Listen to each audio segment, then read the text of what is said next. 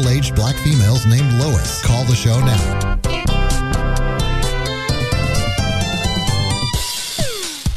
And now, here's the spec sheet.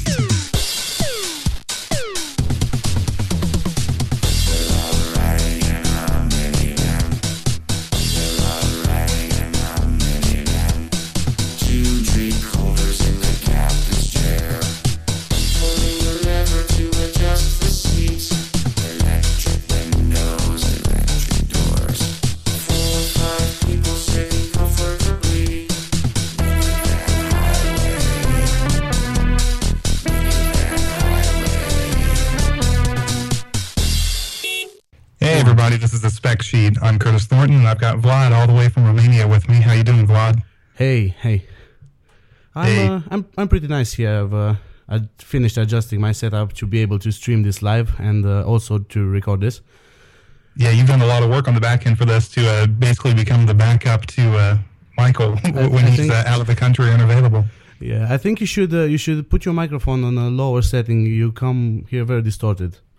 Okay, how's this? Is it Yeah, getting- it's better. It's better. Much better. Okay. Yeah, Okay, now it good. sounds cool. Okay, awesome. Now, the, the, the funny thing on my side is I finally updated some of my technology, so I'm not just using a, a string and a can, a metal can to, to talk, so I can actually control some levels on this side. Yeah, you told me that you you bought a new microphone. You bought a microphone that uh, Michael uses. Yeah, I bought that, bought a, a mixer, and also uh, from one of the members on the forum, Eddie Dean. Hopefully, he's all right with me uh, shouting out to him. But he had some audio equipment too, so I have a setup that I bought from him that gets me closer to what Michael uses. So hopefully, we can control the the quality better. Yeah, and I just gotta say, I'm I'm so impressed with how clear your side of the connection is. Uh, Skype is just an amazing technology. Yeah, and uh, especially in the last years, I uh, I realized that they made some upgrades, some very very nice upgrades to the to the voice quality overall. Yeah, I, I- miss the days. You, you and I kind of talked about this uh, a couple days ago when we were testing, but you, you don't have as much control over the the codec and compression it's using. But it's just it's so nice to know that you're in Romania, I'm in America, and we're able to talk like we're in the same room. Yeah, but uh, the compression sometimes if the bandwidth is uh, is terrible, the compression goes very very poor, and you just uh, it's unbearable. yeah. Well, when you have a connection as bad as mine too, I'm surprised I don't have just a bare wire going from the pole to my house with how bad my, my cable connection is. Uh, Because uh, if you listen to the last episode where we pretty much cut it off short because my connection was so poor, uh, I, I figured out now it's a problem with Comcast, my, my uh, cable modem provider or cable provider, and uh, I've replaced the um, modem, the router. Uh, one of the, the guys who've called in before uh, sev- several times had a, a router he sent to me that he knew worked well. Tested that, still had dropped connections. Uh, so now I'm waiting for a technician from Comcast to come out. Hopefully, at some point, the, the, the window of opportunity is sometime within this month and the next three months. We'll see what happens. yeah, See here get that, please. here uh, in my country in Romania, they just get you the fiber up to your to your house, and then it's your problem what you do. If you have any problems with a with the internet connection, you, it's, just, it's your business with changing the router, buying a new router, a new switch, stuff like that. Yeah, I'd be okay with that. Yeah. If, it got me fiber to the house. Yeah, they got me just the the fiber to the house and the media converter. I think it's called from the fiber to the UTP port, Ethernet port. Yeah, Okay, that- from there on, from there on is my main business. What I do. Okay, so so you're you're, you're bringing TV and internet through that. No, I, I just I just have a I just have the internet. I have TV to another provider. Okay, cool. Uh, yeah, we uh, AT and T Uverse is one uh, service that we have around here that I- I think it actually it probably comes through the the wire for everything, but it's you, you can get fiber up to the uh, the box or fiber to your premises. I had that at one point. I might have to switch back to that if Comcast continues to annoy me as much as it has. Yeah, and I'm uh, I'm really shocked to see that the speeds, uh, the internet speeds uh, around the U.S. and around other big countries are very poorly regarded uh, to the speeds that I'm here, to the speeds I have here. Yeah, that, that, that amazes me. It's, it's the same thing with like uh, cell phone technology. I mean, America is never uh, at the top of the list for that. They never invest in, in great technology uh, overseas, in Europe especially, and in, in uh, Japan. They, they're always eclipsing America, which is surprising. Yeah, but I think in the in the U.S., especially in the U.S., the the people using the internet for example, the wireless, the LTE or the 3G, the people using it at the same time is uh, is in a much much bigger number than than here. Maybe here we use like five five or six people on a on a pole at one time. Yeah, I guess that's probably part of it. But you would think that they'd invest in the technology though uh, to, to to make it a you know work, work just as fast here instead. I guess because you would think the economy of scale when you have more users listening to or using it that you would be able to uh, invest in better technology. But it, it seems like they don't want to do that. Yeah, especially with the cost of the today's market. yeah, well, yeah, just the just copper on its own is so expensive that uh, uh that that's a major investment. Yeah, I think I think uh, fiber is cheaper to manufacture than copper. I think yeah, at this point, I think it is. There was yeah, a time. Fiber is much cheaper and uh, no, no noise, no nothing. It's uh, it's much it's much better for long long transmissions. Right. The the other thing about it is that when you start using fiber, it, it requires someone who actually understands what they're doing to connect it, compared to with copper or copper, where you just have a guy go up and run some some connections and doesn't really care. But fiber actually requires a little bit of skill to to be able to do it correctly. Yeah, and the maintenance, the maintenance on fiber, the fusing and, uh, stuff like that, it's really costs. I know that um, I know some guy that works at an I internet provider here in Romania, and um, he used to go at people's houses and uh, how how is it called to split and uh, put together fiber. And there's uh, there's some some machine that does that. That's very very expensive. Yeah. Oh, it, yeah. I've looked in the past to just to learn more about that. To, you to have run. to you have to know at uh, at the micrometer level how to to fuse the fiber. Yeah, it's it's something that I qu- quickly realized that it's a skill. I'm I'm not going to put my time into learning it. I'll let people who've already done that Yeah, do it, and then just trust. them. Uh, they better. yeah. yeah, well, well, you know, with, with technology, it's you, you can try to be a jack of all trades, or you can become really good at a few things, and th- that that's always the the better way to go. To not necessarily to specialize, but to become an expert in whether it's networking or uh, server administration or desktop support. You know, become an expert in that. And when it came to to fiber, I'm like, yeah, I'm the, the amount of effort I'd put into becoming an expert in fiber versus what I'm going to get out of it. I'll just stick with what I know. yeah. So today in the news, the day that uh, we've all been waiting for, one of us especially, but uh, the day we've all been waiting for around the web, the day of iOS 7 release. Have you installed it on your mobile phone yet? Yes, I have. Uh, I've been using it now. Uh, I went ahead and installed it two minutes before the official release date or release time. Uh, typically, they release it at, at 1 p.m. Uh, Eastern time in the U.S., and uh, I went in two minutes ahead of time and uh, grabbed it. So I was just ahead of the curve of all the people who were going to uh, go after and attack their servers. My my wife, about two hours later, tried to download it, and it took forever. Yeah, I have some friends that uh, that have gone through with downloading it and uh, had problems activating. They they have a phone like brick for I don't know like one hour, one hour and a half until the servers finally activated the phone. Yeah, no, their their their network connections or, or the amount of servers they have collated located around the world, man, it, it must be so expensive for a time like this because you know there's there's hundreds of thousands, if not millions, of phones Millions. trying to hammer They- that server. I- yeah, I think they're- at one time trying to. Trying to hit the that- server. Yeah. Yeah, the, the a funny uh, joke I saw going around Twitter was uh, th- this is the time when everyone's going to get a call from their parents saying their phone doesn't work right because they're going to do the update. Yeah, what happened to the phone? Yeah, Who, who changed my phone? Exactly. Well, the just to make a phone call is a drastic difference on on this version than it was the old ones. I, I've always complained that uh, the iPhone has the worst phone built into it, while it's still a great smartphone. Just using the phone application. yeah, the phone dial. I think it's uh, it's an improvement over the last version, the phone dial that's in iOS 7. Yeah, it is. The the funny thing about it though is that it's so much like Android. Yeah, yeah. You can tell that this is. I would say is at least inspired by Android Jelly Bean. I think it's a catch-up game from uh, from from Apple too in, in this sense because uh, Android and Google use some elements of the iOS uh, operating system too in their design, especially in the beginning. Yeah, I mean, yeah, you're right. It's it, it's a matter of who who came out first with something and Yeah, but competition is good. Competition It is, is. always good. In this market, competition is good because the the one who's gonna take advantage of this is the consumer. Right, that's true. Yeah, I'm happy to see that my my phone now doesn't have stitched in graphics all around it, trying to show that it's uh, you know the skeuomorphism that that the uh, original iPhone had carried all the way up until this release. That was fun in the beginning. but- yeah, it was cool at yeah. first, yeah, because we were still getting used to the fact that this phone was going to take over so many physical devices in your life. and it was something new, the new style, the new skeo for, uh, skeuomorphism, and that was such a new thing at the time. The i- uh, at the time that the iPhone was introduced, but now I think uh, people people are uh, looking more for the desktop feeling of mobile devices, and especially Android that is no longer any skeuomorphism integrated in it. Right. No. It, well, and that, that's part of that catch up that, that Apple had to do because they were so Yeah. stuck in their their past design.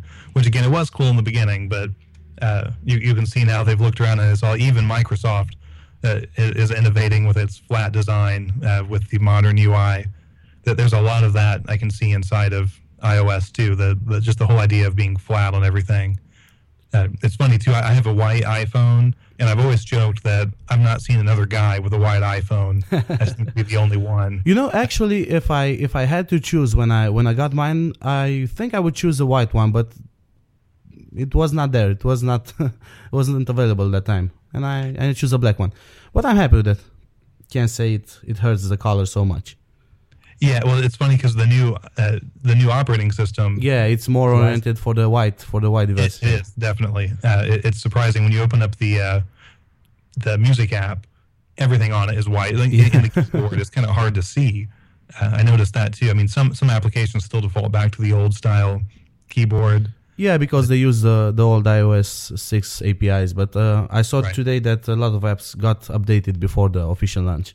Yeah, I had 33 apps uh, that were ready to get. Like as soon as I said I wanted to update it, uh, I looked down at my my little app store icon. I saw there were 33 there. I'm like, oh, forget Yeah. it. I'm gonna go ahead and Just do the update. Yeah, just just do the update and afterwards.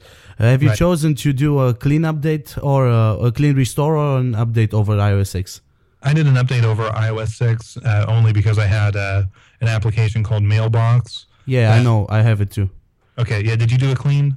Uh, no, I didn't. I didn't do it yet because I haven't got the time. I just got home not long ago, and Okay. uh, the servers were kind of busy at the time. And my friends told me, "Come on, don't do it. Don't do it right now. Just wait like a couple of hours." But I'm gonna do it after the show. I think I'm gonna do it and uh, try an update, see if, how it goes. I heard that there are several battery issues with going with the update version, and I'm scared Yeah. of that. And uh, if that will happen to me, I think I will do a clean restore. I don't have anything that important on my phone right now. Yeah, I I don't either. The the app that I did, uh, or the, the app that made me not uh, do a clean restore was the only problem is that it's a pain. Uh, excuse me, a pain to get everything reconnected. Yeah, I know. Do an update to it. So I thought I'll just do it in place. Uh, it wasn't a big deal. Um, Yeah, there, there are lots of apps that need to use Facebook and Twitter and uh, cloud sharing services, and yeah, I know it's it's a pain just to to go into all of them and set them up just like they were set up before. Yeah, speaking of that, do you use the Google app? Like the No, I don't have it installed uh, anymore. I had it installed and I um, I had it installed on my 4S, I think. I didn't install it on the 5 because I had battery prob- problems with it. It always used to keep my location services on, and uh, yeah, it drained battery kind of fast. Yeah, it does. No, I agree because I use uh, Google Now on it uh, pretty heavily, and it does kill the battery. But the the funniest thing about all the updates and all the apps that updated, one of the features that they they've added into iOS seven is to automatically update your applications for you in the background. Well, I think I'll keep all- that disabled. yeah, well, I would too because I, I went ahead and turned it on, and all those apps updated themselves. But as soon as the Google app finished, I got a prompt saying that Google wants access to my my microphone. Do I want to allow it?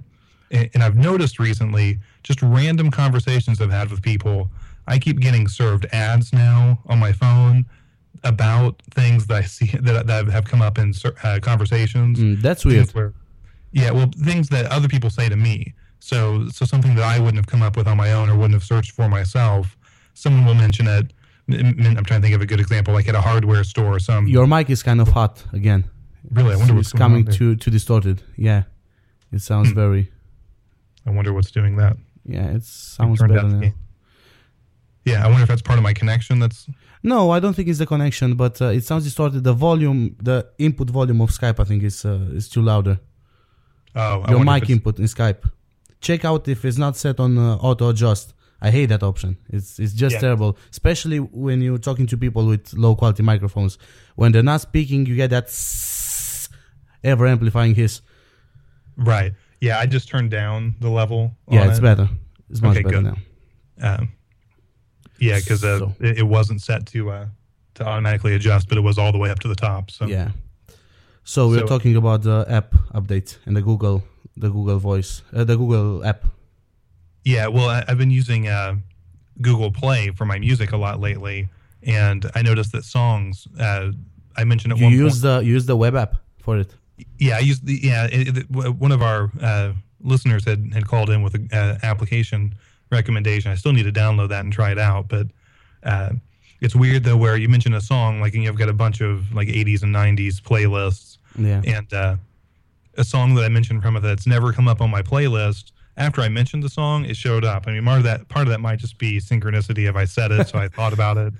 But yeah, I but really it my- feels my strange. Nevertheless, it feels strange. yeah. Well, and again, I, I think Apple's trying to uh, poke Google in the eye, but by the only app that popped up that said it had any kind of warning was the Google application saying that it wanted access to my microphone. Right at the time that I'm starting to worry that it's listening to me too much. yeah, but uh, I don't think uh, it may be possible, but I don't think that uh, Google can have the app the app running uh, voice voice APIs in the background. No, I don't think I don't so. think that I don't think iOS allows this. It would be a major Yeah, flaw but- in the security. Well, the, the thing that worries, or I guess not worries me, but I think I find interesting is Google does have a patent on listening to background noise and serving ads based on it. Mm. So the, the theoretically they've already shown they can do it. Uh, Yeah. that'll be important with Google Glass as you're walking it down the street. be it would be weird for them not to be able to do it right. in this But yeah, technology. Yeah. Yeah, it's you know it's a very obvious next step. So, uh, so yeah, uh, what, what are you most excited or most interested in when you do the update? Well, for I've uh, I can't say that it's the first time that I will try it. I use the betas. I use beta. I don't know until beta five. I think I used it. From since then, I've uh, I was kind of not home a lot, and you know I'm not uh, I'm not so happy about going going away from home for many days with a beta OS on my phone. You know, Yeah, if something that. happens, yeah, you're out of the blue with your phone can use it. So the most uh, interesting things I find is the one of the things that are not so talked about the, the new sharing the new airdrop feature i find it very interesting because i have a lot of friends with iphones that trying to send me something they use complicated links and sending files to cloud services if they don't have imessage activated and yeah it's now much easier if you have an iphone 5 to or an ipad mini i think that's only available on the iphone 5 and ipad mini to share things Yeah, I'm looking right now at that AirDrop. If you swipe from the bottom up, you, you see Yeah. AirDrop available there. You know How that menu, that menu, the control center. How is it called when you swipe from uh, from down up? Right. That was a long time coming for iOS. I it think. was. Well, yeah, Uh, that that so reminds me now when you look at an iPhone, the fact that you can swipe uh, bottom to top and then from top to bottom to get different notifications and control panels. How uh, Android-like is that? You know.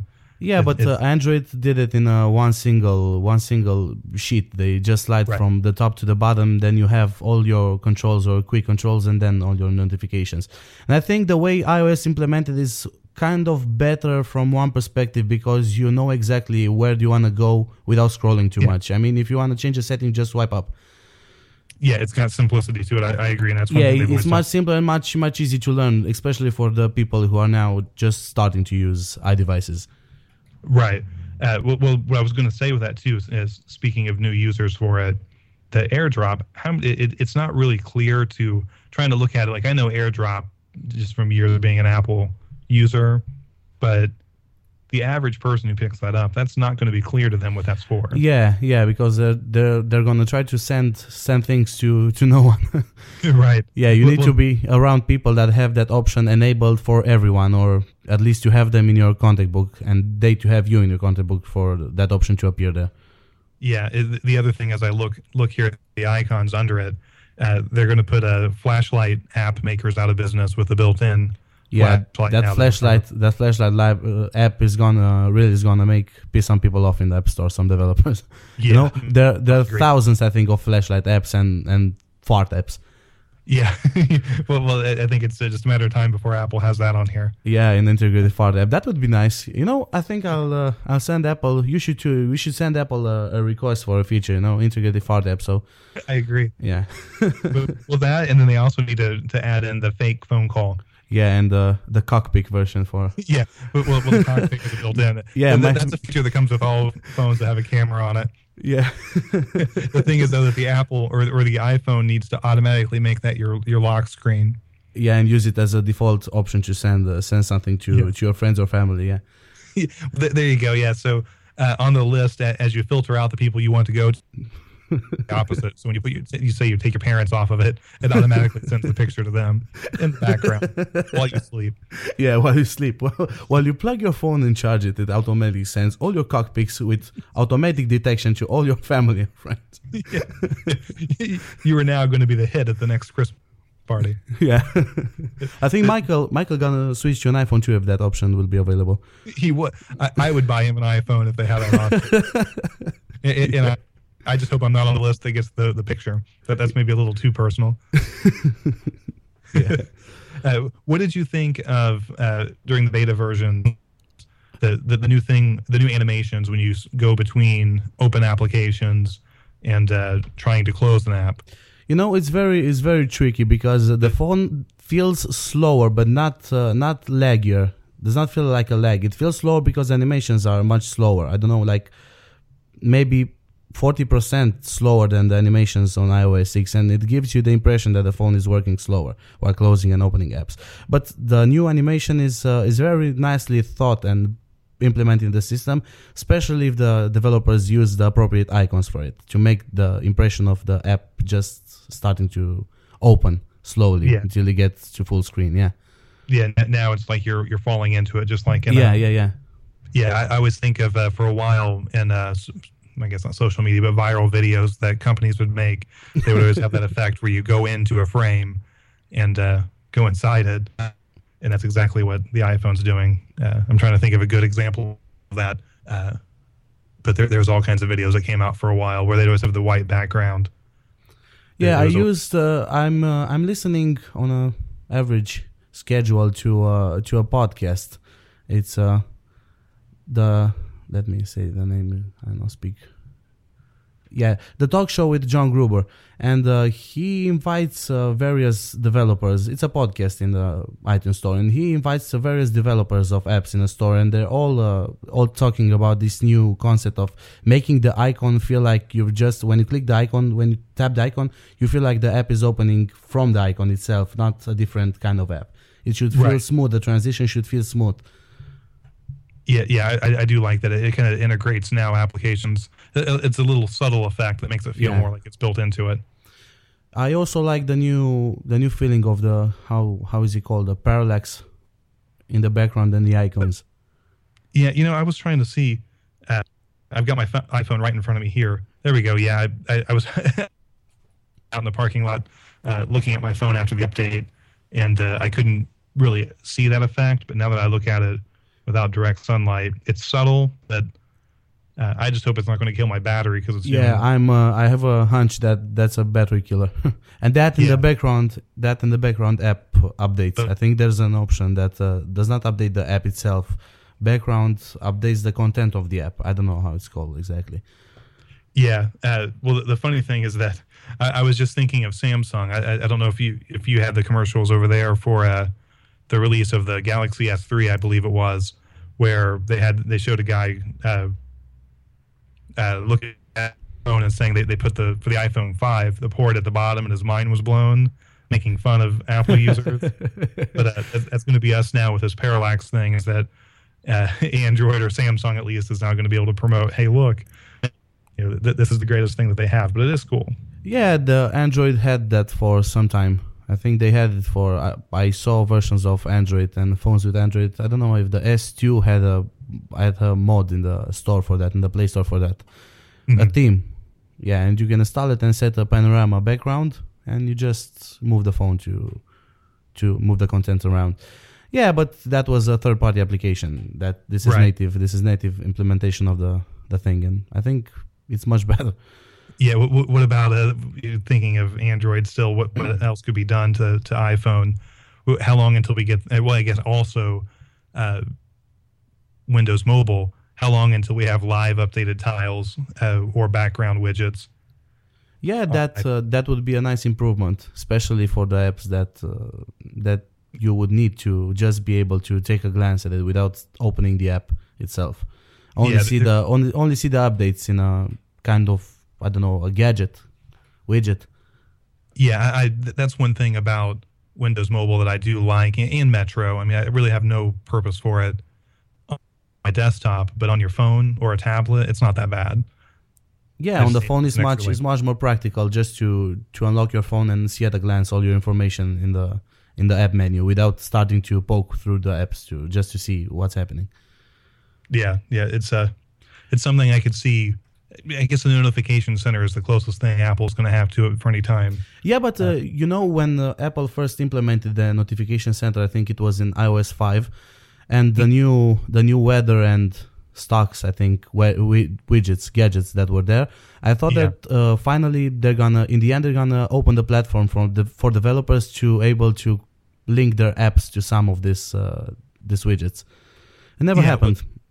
Yeah, well, looking at the lock screen, I, I don't know why I got the impression there was going to be more available to me on the lock screen, but so far I'm not. None of my applications really are taking advantage of it, other than music. yeah. because yeah, I could see that that you know th- there's an opportunity there for Apple to open that up for developers to take to, to use for that quick glance kind of information. Yeah, and you should be able to you should be able to select and arrange kind of like four or five gadgets, however you however you want to use them on the lock screen. Yeah, no, I, I agree. With the the thing is that you, you look at Mac OS and you can kind of do that kind of stuff with Growl and different things. Yeah, but now now that they implemented have the, no- the notification center, the default notification center, the majority of apps that I use on my Hackintosh uh, use the native one. They use Growl too if you have it installed, and I have it installed, but I'm not opening it anymore. I just disabled it from the startup list. Yeah, do you like the notifications? Uh, It On i- feels uh, it feels kind of poor. It's not so customizable, but yeah, it, it does its job. I know. Yeah, because I I was a big I made fun of it for a while because I didn't see a reason for it. Yeah, it's uh, eh. I don't it's know. getting better, definitely. Yeah, it's getting better. It's a, it's a thing that needs needs upgrades, and it will improve several over several versions in the future. I think it will be much improved. Right. No, I agree. What, what, do you think about switching gears from iOS to uh, to OS Mavericks? Are you are you interested in that and going to yeah, install? uh, I'm gonna install it, but I'm waiting for the final version, or especially the Gold Master, to be available. Because the thing that uh, most annoying about Mavericks right now is a developer preview, you have to install the first preview and then update it and restart it every every time you update the new preview over that. Oh, really? It's not there's that. no yeah there's no uh, image available with the whole whole thing. The latest uh, I think it's preview eight. Today it Right, was released. Yeah, there's no image on the Apple Developers uh, Development Center for for you to download the whole image for the eighth preview. You have to install the first one, and the the last uh, ones will be available over the update center. yes. Yeah, Yeah. you just have to update them one by one. That's that's uh, That's kind of annoying. Yeah. that's annoying. Yeah, but it's uh, oriented for people that started using the first one and then updated over time. You know, not, Right, yeah, Not no, for you to do it in one day. Yeah. Well, as ever since Tiger, that was the last that I I played with. Uh, installing beta versions of, and then I just gave up on it because I I'd much rather have that nice shiny new uh, operating system installed. I think I used Mountain Lion as a Hackintosh that gave me big problems in and big uh, insights into understanding how a Hackintosh works because Yeah. it was very different from Lion. Mountain Right. Lion, Lion, sh- and uh, I think Snow Leopard I use as a beta before, but uh, those ones I use on real Mac. Sorry, on real uh, Macintosh on the MacBook. Yeah, I, I, uh, the first version I installed on my Hackintosh was Snow Leopard, and then I skipped a couple, uh, and then I went to Lion. Yeah, Um, on the on the age of Snow Leopard and Leopard, I had a Pentium 4, I think. Yeah, Yeah. it was not it's not compatible with Hackintosh. No way. Right.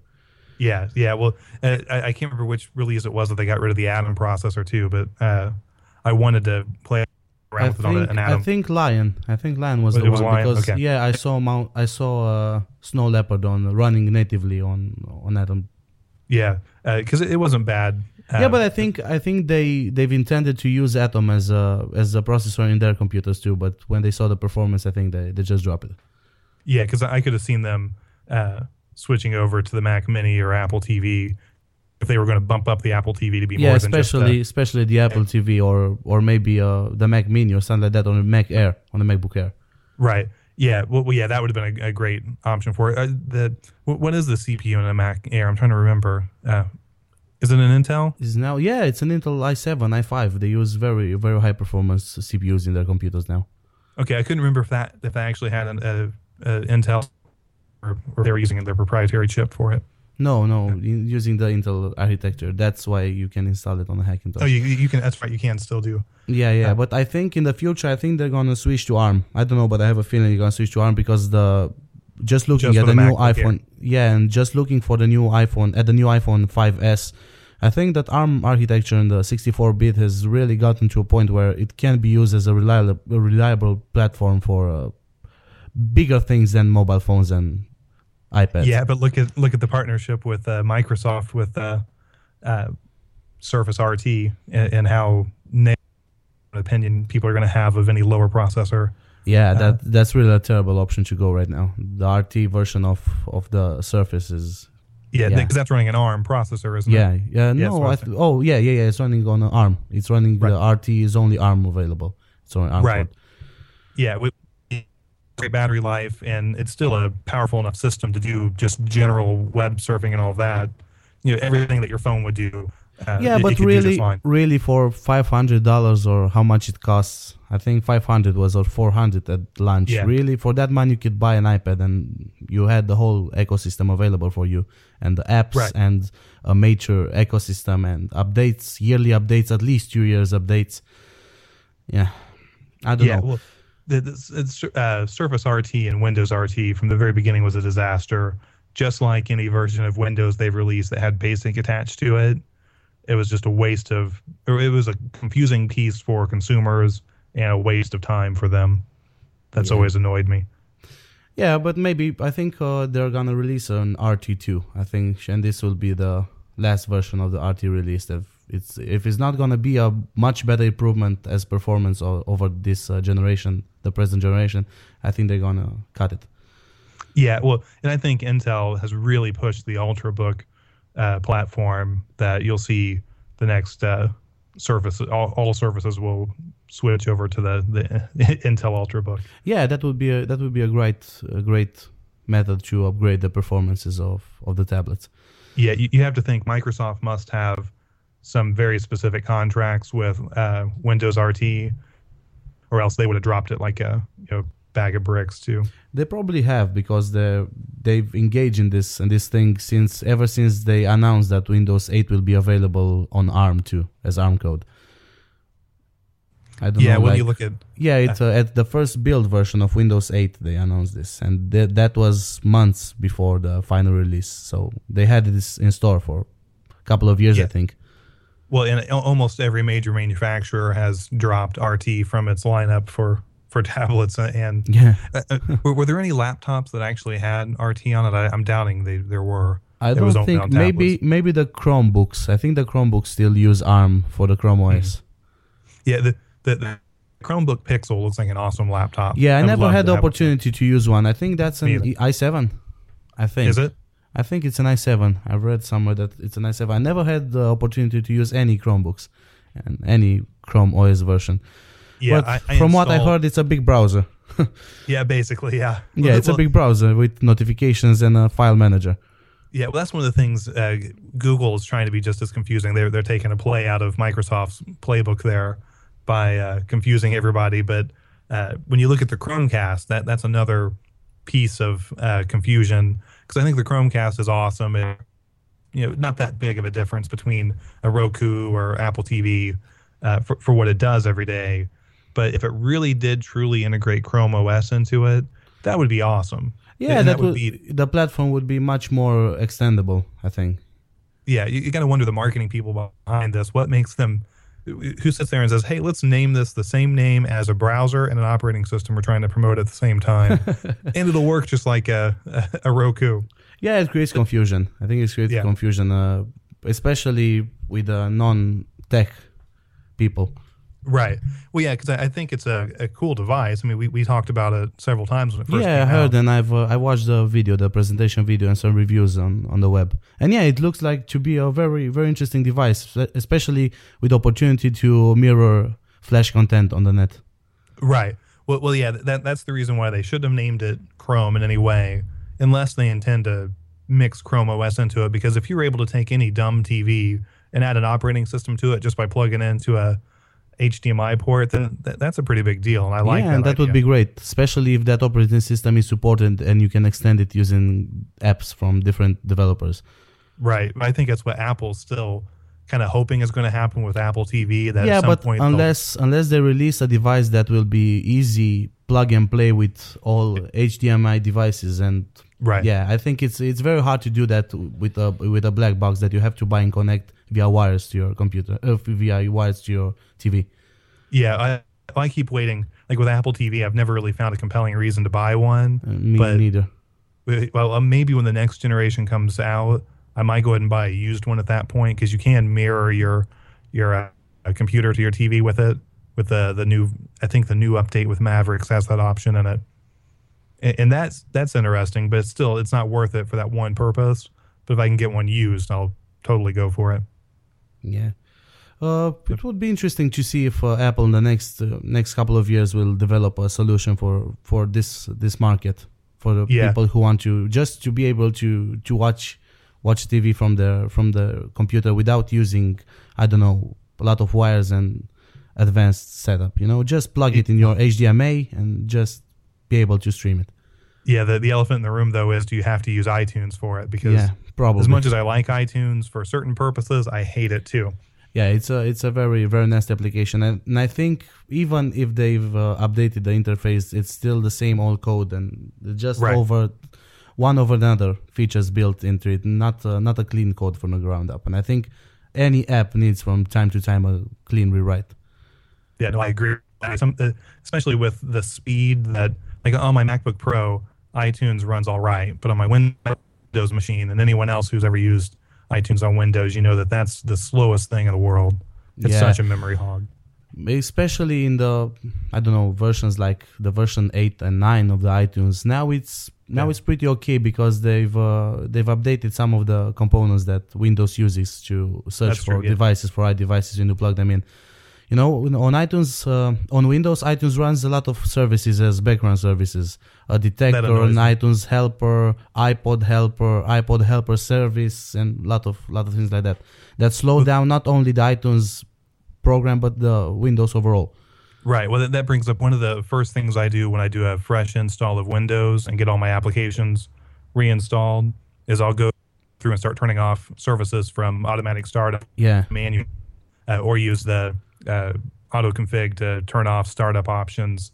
And I hate that with with uh, the two two applications that drive me the most crazy with the way they use services is Apple and iTunes slash QuickTime, but then also uh, Adobe. As soon as you install the Adobe Creative Suite or any of the programs yeah. inside It has it has a lot of processes. The update checker, the runtime checker. The, yeah, I, I saw that. It's got a license checker that has to run twenty four seven. Oh, It's Yeah. uh, a- a- and the only reason it has to run twenty four seven is it won't let you open any of their applications without that running with without that licensing service. I wonder So- what license they're checking on my computer right now. I know. Well, uh, do you ever listen to the No Agenda show? Uh, I've podcast? listened once or twice, I think, when I was on the road on the train with 12 hours to go, and I was just searching for podcasts, and I remember you you guys advertising it in one of your podcasts. Yeah. I mean, it, it's got it- it's uh it's just like any like TV show that lasts for multiple seasons. It's got its good seasons and bad bad times in it. But One yeah, thing you that they know, brought up. the the thing that I uh, I'm not so so hard about is that I don't understand the U.S. politics part of, of the show because I don't live there and I'm not I don't have any any connections and any understanding for how polit- the political part of the U.S. goes and they they like to talk a lot of the about this. Right. Well, the sad thing is that we don't even know what our politics are. I mean, if Kim Kardashian's not involved in it, then the, the, a lot of that stuff that's happening is just for a bunch of people who are making money at our expenses. Yeah.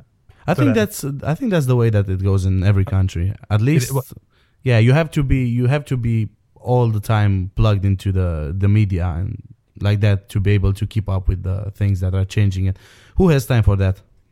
Yeah. Well, you know, when you set your priorities for life, I think very few people decide I'm going to follow the the political uh, uh, ups and downs and the entertainment ups and downs. Yeah, just to make a mission you of do- your life. Do Yeah, I mean, there, there's people who spend a little bit of that time, but uh, yeah, it's one of many interests. It's not you know like uh, trying to remember the name of the website. Uh, I think Perez Hilton. Uh, I don't know if that name travels outside the U.S. any. but he yeah, heard about Okay. her. Yeah, she uh, has well, well, not Paris. Perez. It's a Ah, guy who Perez. created- yeah, yeah, he created a- Paris. Yeah. a, a website that basically was just gossip about uh, entertainment figures, and now it's his career. It's kind of wild. I don't think I'll ever plug in that much to any of it. Yeah, I don't do that a lot. I don't know, but just just scrolling around the web, if I have the opportunity to see an ad or something like that and click on it and just scroll it through and finding things out. But I'm not doing it as a purpose. I know starting my computer just to be able to keep up with the media. Right. Uh, well, well, really quick. Uh, one, one piece of this right now is we had a, a a guy go on a shooting rampage at a naval. Uh, yeah, I heard. I heard about that. Um, I heard about that on the Sirius XM uh, channel, Oh, right. the the channel which Art is on, but the show that is uh, before Art. Oh, TMZ. Yeah, I heard uh, on that show. I heard that they they were talking about it, and yeah, that's that's really scary. I don't know, but I feel like in the last years things are just going on a down on a down direction. I don't know, but Yeah. Well, well do you have uh, do, do you guys have issues with gun violence? The the way we, it seems. To we don't have here the opportunity to own a gun that easy. to Oh, be okay. able to own a gun in Romania, you have to be in the first place to take a lot of mental exams, and some of them I think I wouldn't be able to pass. And uh, the second most important thing is that you need to be able and prove that you need to be to be carrying a gun on you.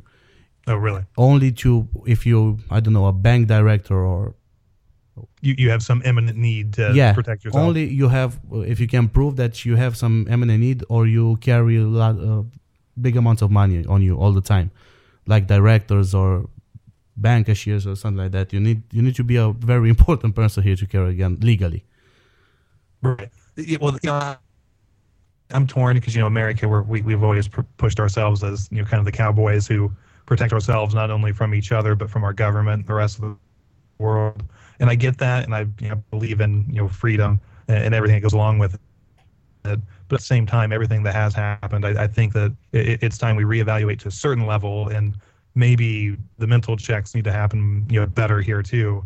Uh, you know, I don't necessarily want to see the, the government take guns away, but I would love to see a better way. Uh, yeah only policing. people only people that can be proved that they have the uh, they can have the responsibility of owning a weapon should be allowed to own one yeah, well, I'd be. a- yeah, I've always joked that uh, I think the way to solve a lot of the problems of violence and, and trouble is just set up like a, a secret rule throughout the country where one person in every uh, population center has a, a, a license to kill at any time. So you're driving down the road and somebody gets cut off, you never know if that person has that license or not. yeah and if you are the person, when someone makes you mad, say you're, uh, I won't use a, the movie theater example, yes, because that's in bad taste in America too. But say say you're at the local store and somebody is just being a total idiot. You, you, you say, you know what, I have a license to kill, so just stop it. Uh, and then you know, if everyone was in a little bit of fear over something, that's probably not going to happen. Maybe it would make people act differently, but probably not. They'd find yeah, they'll they'll have second thoughts before proceeding with their thought the, the initial thought Yeah. but i don't know some people are just born to be that way and they'll they're gonna die that way i don't think any any way of making them to behave differently will be accurate and yeah, well, efficient. I'm sure. yeah i think You your mic your You- skype is dropping i think Is it? yeah it's uh, it's dropping the connection Oh man, that's Comcast. I need to have them on this podcast with us. Like, uh, have my support person uh, who's getting sick of me. I'm sure. Uh, let's see. We'll, we'll do a little bit of uh, troubleshooting then while we're we're talking because the the interesting thing is I can watch on my cable modem when the connection fails or it's starting to. Yeah, Uh, it's it sounds good now. I don't know. okay. It was it was a part that it very it sounded very very badly.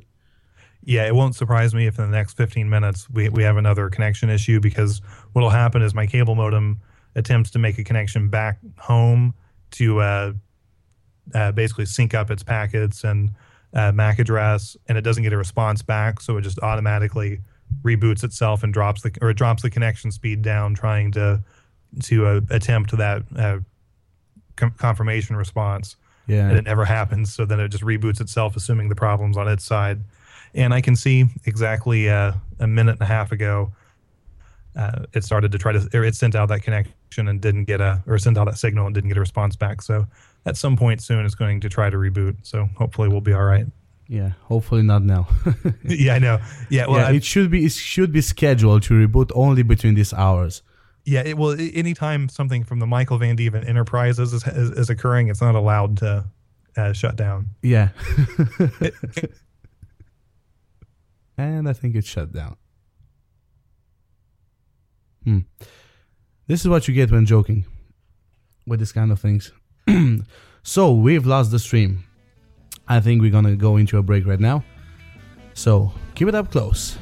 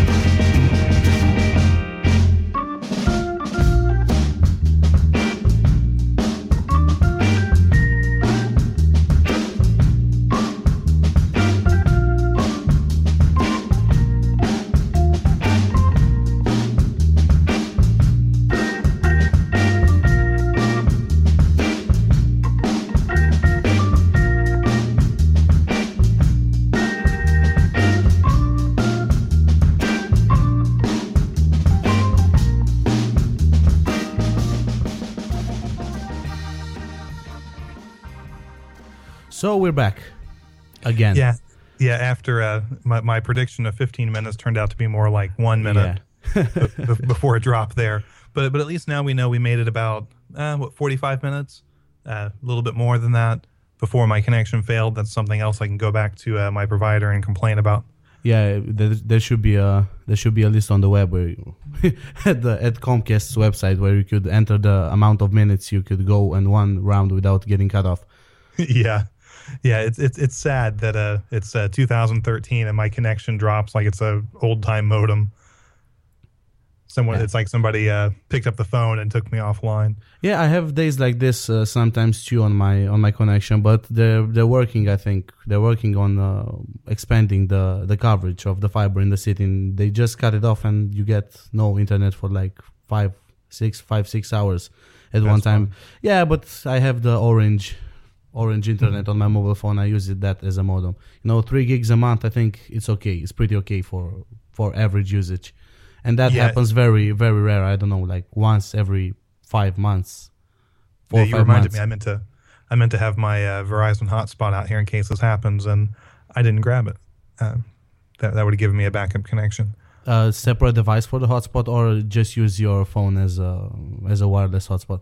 Uh, it's a separate device. I I wish I had my phone as that, but until my my plan is up with Verizon for the separate one, I'm not going to worry about. You don't you don't have that included in the plan. You have to activate that option separately. it's separate. Yeah, it costs more money to switch to Mm. that because they bump you up to more data usage too.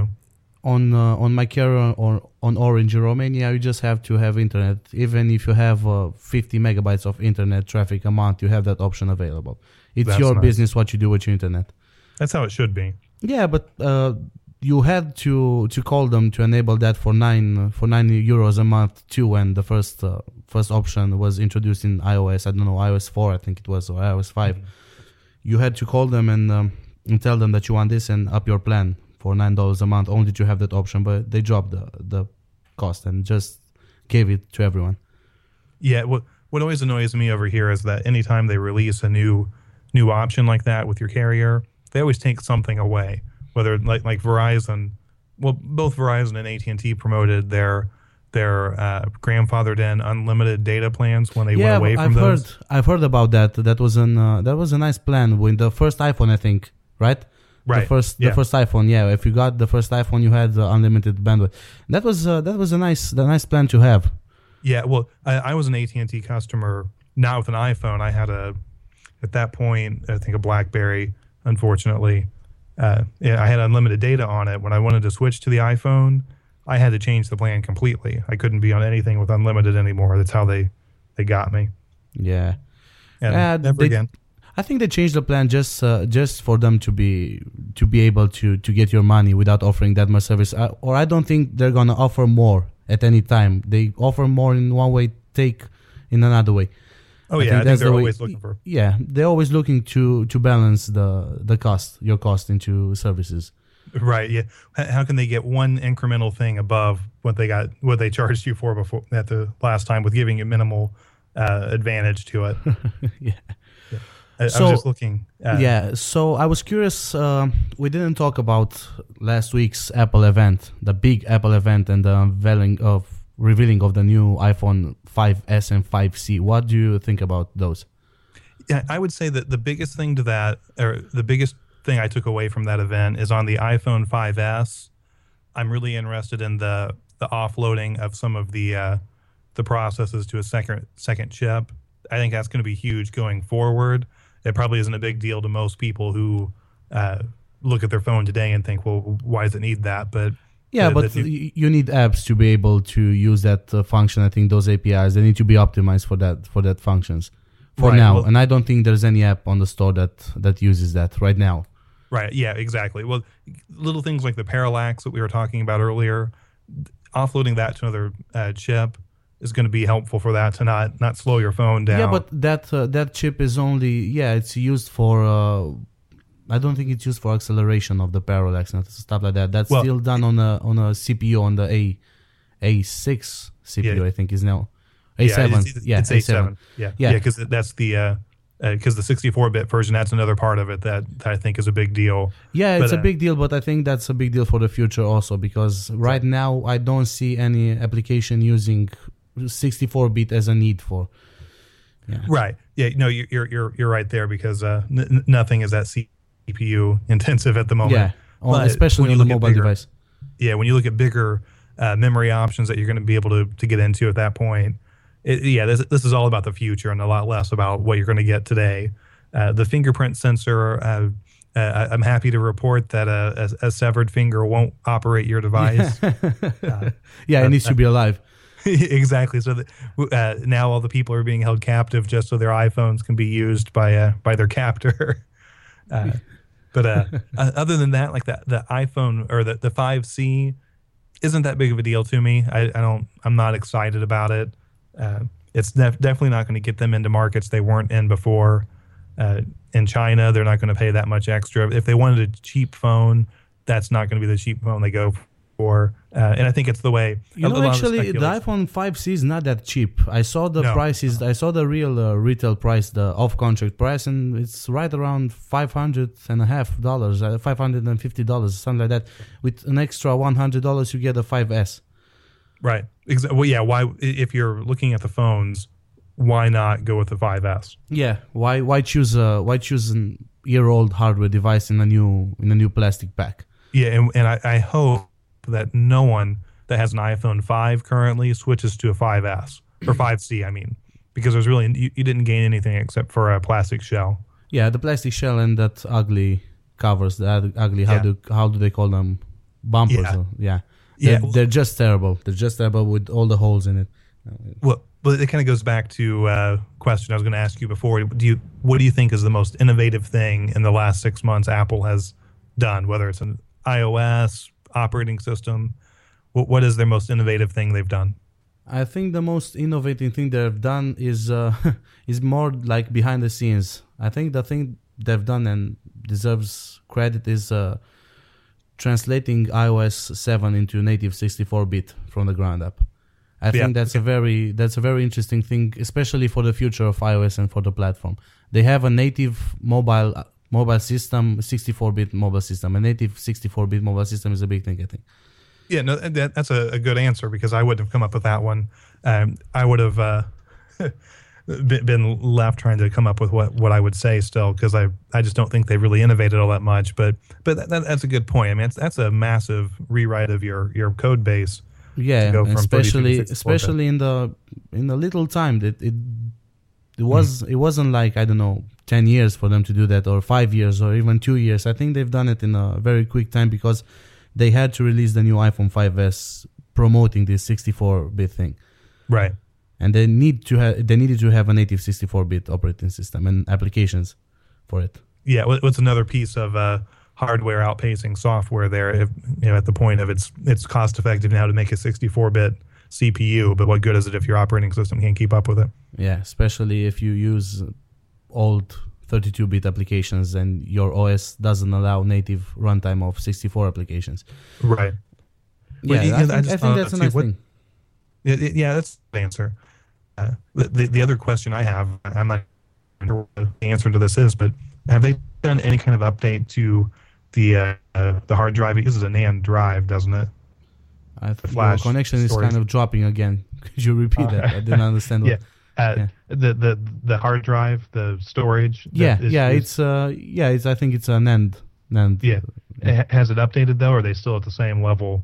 I mean, obviously it's getting smaller and cheaper to manufacture, but uh, I it's don't not. think I don't think there's an 180 available. Uh, 128 available. No, not yet. I, Yeah. I don't think. Yeah, the biggest the biggest one is the 64. 64 still, yeah. I th- yeah, I think I'm. I could go on the Apple website and see this, but I don't think they they haven't announced it in the. Yeah, well, in the in, the the 5C, you can only get it in the 16 and 32 gig. If I Yeah, remember yeah, right. yeah. But uh, yeah, that's considered to be a lower lower end device also. Yeah, well, it well it also shows the fact that Apple still believes itself to be a premium brand for the fact that the iPhone, or I keep on saying iPhone 5C, we already know it's the iPhone, uh, but the 5C, it, if the C stands for cheap, it's not cheap. So Yeah, it's clearly- not it's not cheap at all. yeah, uh, I, I'm surprised because Apple should be trying to subsidize the device to get it in everywhere so that people buy into the ecosystem. Kind of like what Microsoft did with the Xbox, where an actual Xbox 360 was really expensive to manufacture and sell. You know, I never owned an Xbox or a, or really, yeah, or a PlayStation for that matter. Never had the interest. You know, always uh, the games on the PC always attracted me more than investing money into a console. I agree. For the most part, I I, I had a the, the old Nintendo systems up to uh, the GameCube. I didn't own that. Uh, and then I had a PlayStation, but then up until recently, I I got a Wii and a Xbox 360. Yeah, I'm, I'm very depressed that uh, Rockstar decided not to release the GTA 5 on the PC for now, at least. Oh, really? That they was, didn't? Yeah, no, it's only available on the PlayStation and Xbox. That's a yeah, no. and that's one of Uh, the most uh, most hardware demanding and futuristic games. I don't know. Right, well, it Technology just- available. Yeah, just to render the city takes a lot of power. Yeah, and uh, it's a it's it's a huge city. From what I heard, it's the most expensive game to create until now. Well, well, you know it's a big deal when the that show TMZ that plays before Arts show, which I don't understand how those two they- they're totally opposite of each other. But they were talking last night about uh, uh, the the release of it. It's like you know, for them to be doing it on that show, it, it's popular and they're spending a lot of money on advertising. Uh, and I I haven't played those uh, the the older versions as much, but when I have played them, it was on the PC. Yeah, on the PC, I, I always played GTA on the PC, but it seems now that they uh, they haven't announced even a release date for a PC version of GTA 5. Well, it wouldn't surprise me because uh, I've always been big into playing sports games like the Madden or NBA Live type games, and playing them on the PC was the best because the way you could control your uh, your roster, you could make edits to it, you could fix the mistakes they made by making one guy way too better than or, or way too powerful compared to other people, and you could edit that on the PC easily. Of course, on, on a console you can't. And they went away from building or from making desktop versions of all the EA games that were sports related years ago. Yeah, but I think in the end they'll uh, they'll make a, a version of GTA for the PC. I think they'll they'll be I don't know the the public needs it, and I think they they won't uh, pass this opportunity to make some cash. yeah. Well, and you've made a game for the Xbox. I mean, it's really no different to publish that same game out for yeah, PC. it's it's very easy to You've to already done- transport it yeah from from one platform to another because basically it's the same thing. You use DirectX on the same platform and Right. Yeah. The the play it would have taken a little bit more work to get the PlayStation versus the Xbox, but from Xbox to PC is probably just uh, exporting with a few different boxes checked. Yeah, you probably need to mod uh, some of the and uh, some of the features of the engine to be able to take advantage of PC hardware that's much more Right. inte- that's much more hardware capable than uh, platform for the console. Yeah, but you have to think that they uh, when they build that uh, they they build it for the most demanding uh, system, and then down algorithms or modules built into it to to export out to whatever system. Yeah, but uh, the platforms for on which the Xbox and the PlayStations are built for now, I think they're very powerful. At least Oh, with are. the latest update, the Xbox One, I think. Yeah, the latest update to the Xbox, it's a very powerful platform. Oh, it is. I agree. That I mean, they're essentially little embedded systems or Yeah, PCs yeah, anymore. yeah. You know. Yeah, Uh, it's a it's a multi-core multi-core embedded system that uh, uses multiple multiple ways to to process the information. Right. The the video card that's in the uh, the PlayStation, that thing is a beast. Like they were talking about the uh, how, how long they expect it to last compared to your standard next gen console.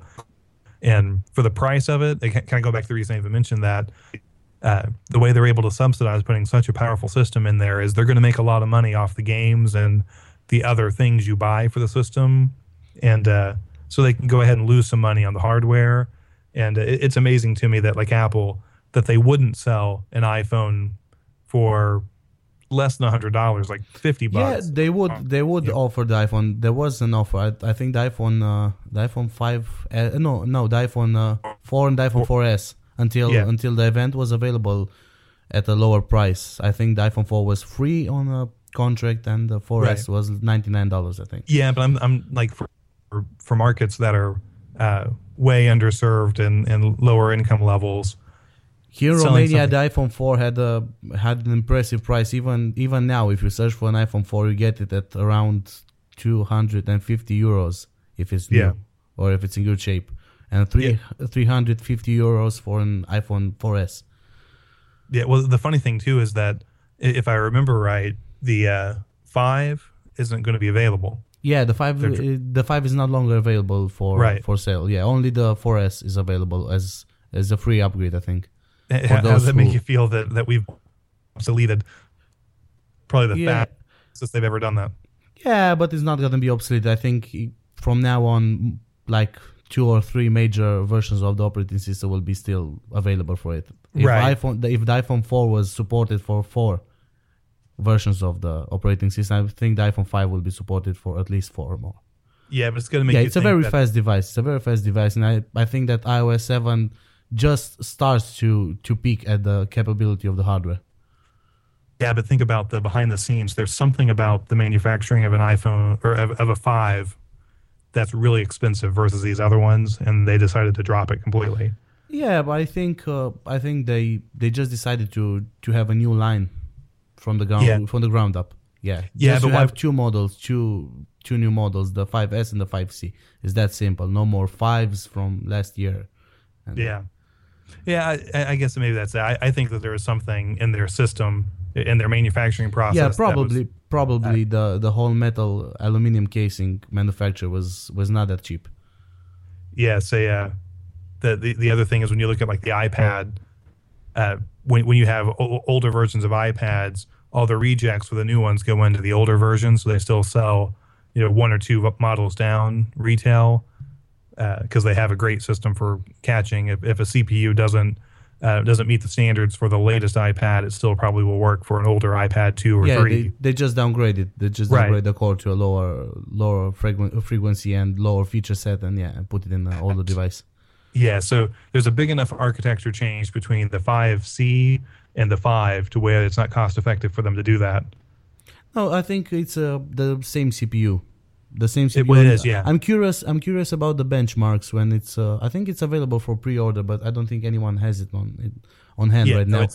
uh, Yeah. I, I think they usually release the phone two days after the operating system. So Yeah, the 5S I think is gonna be available in two days for pre-order, and the 5C was available already for pre-order, but I think Oh, no one's got it already.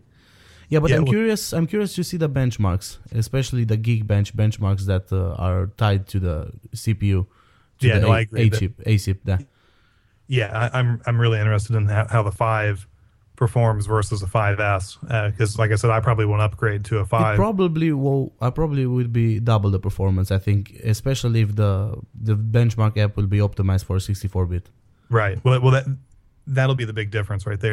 The show. Uh, Yeah, but you need apps. You need apps to be able to use that. And I don't know, games. I look at the PC market, the 64-bit, and all the intensive applications. The most intensive applications on the PC market right now are games, and 99% of them are all 32-bit applications.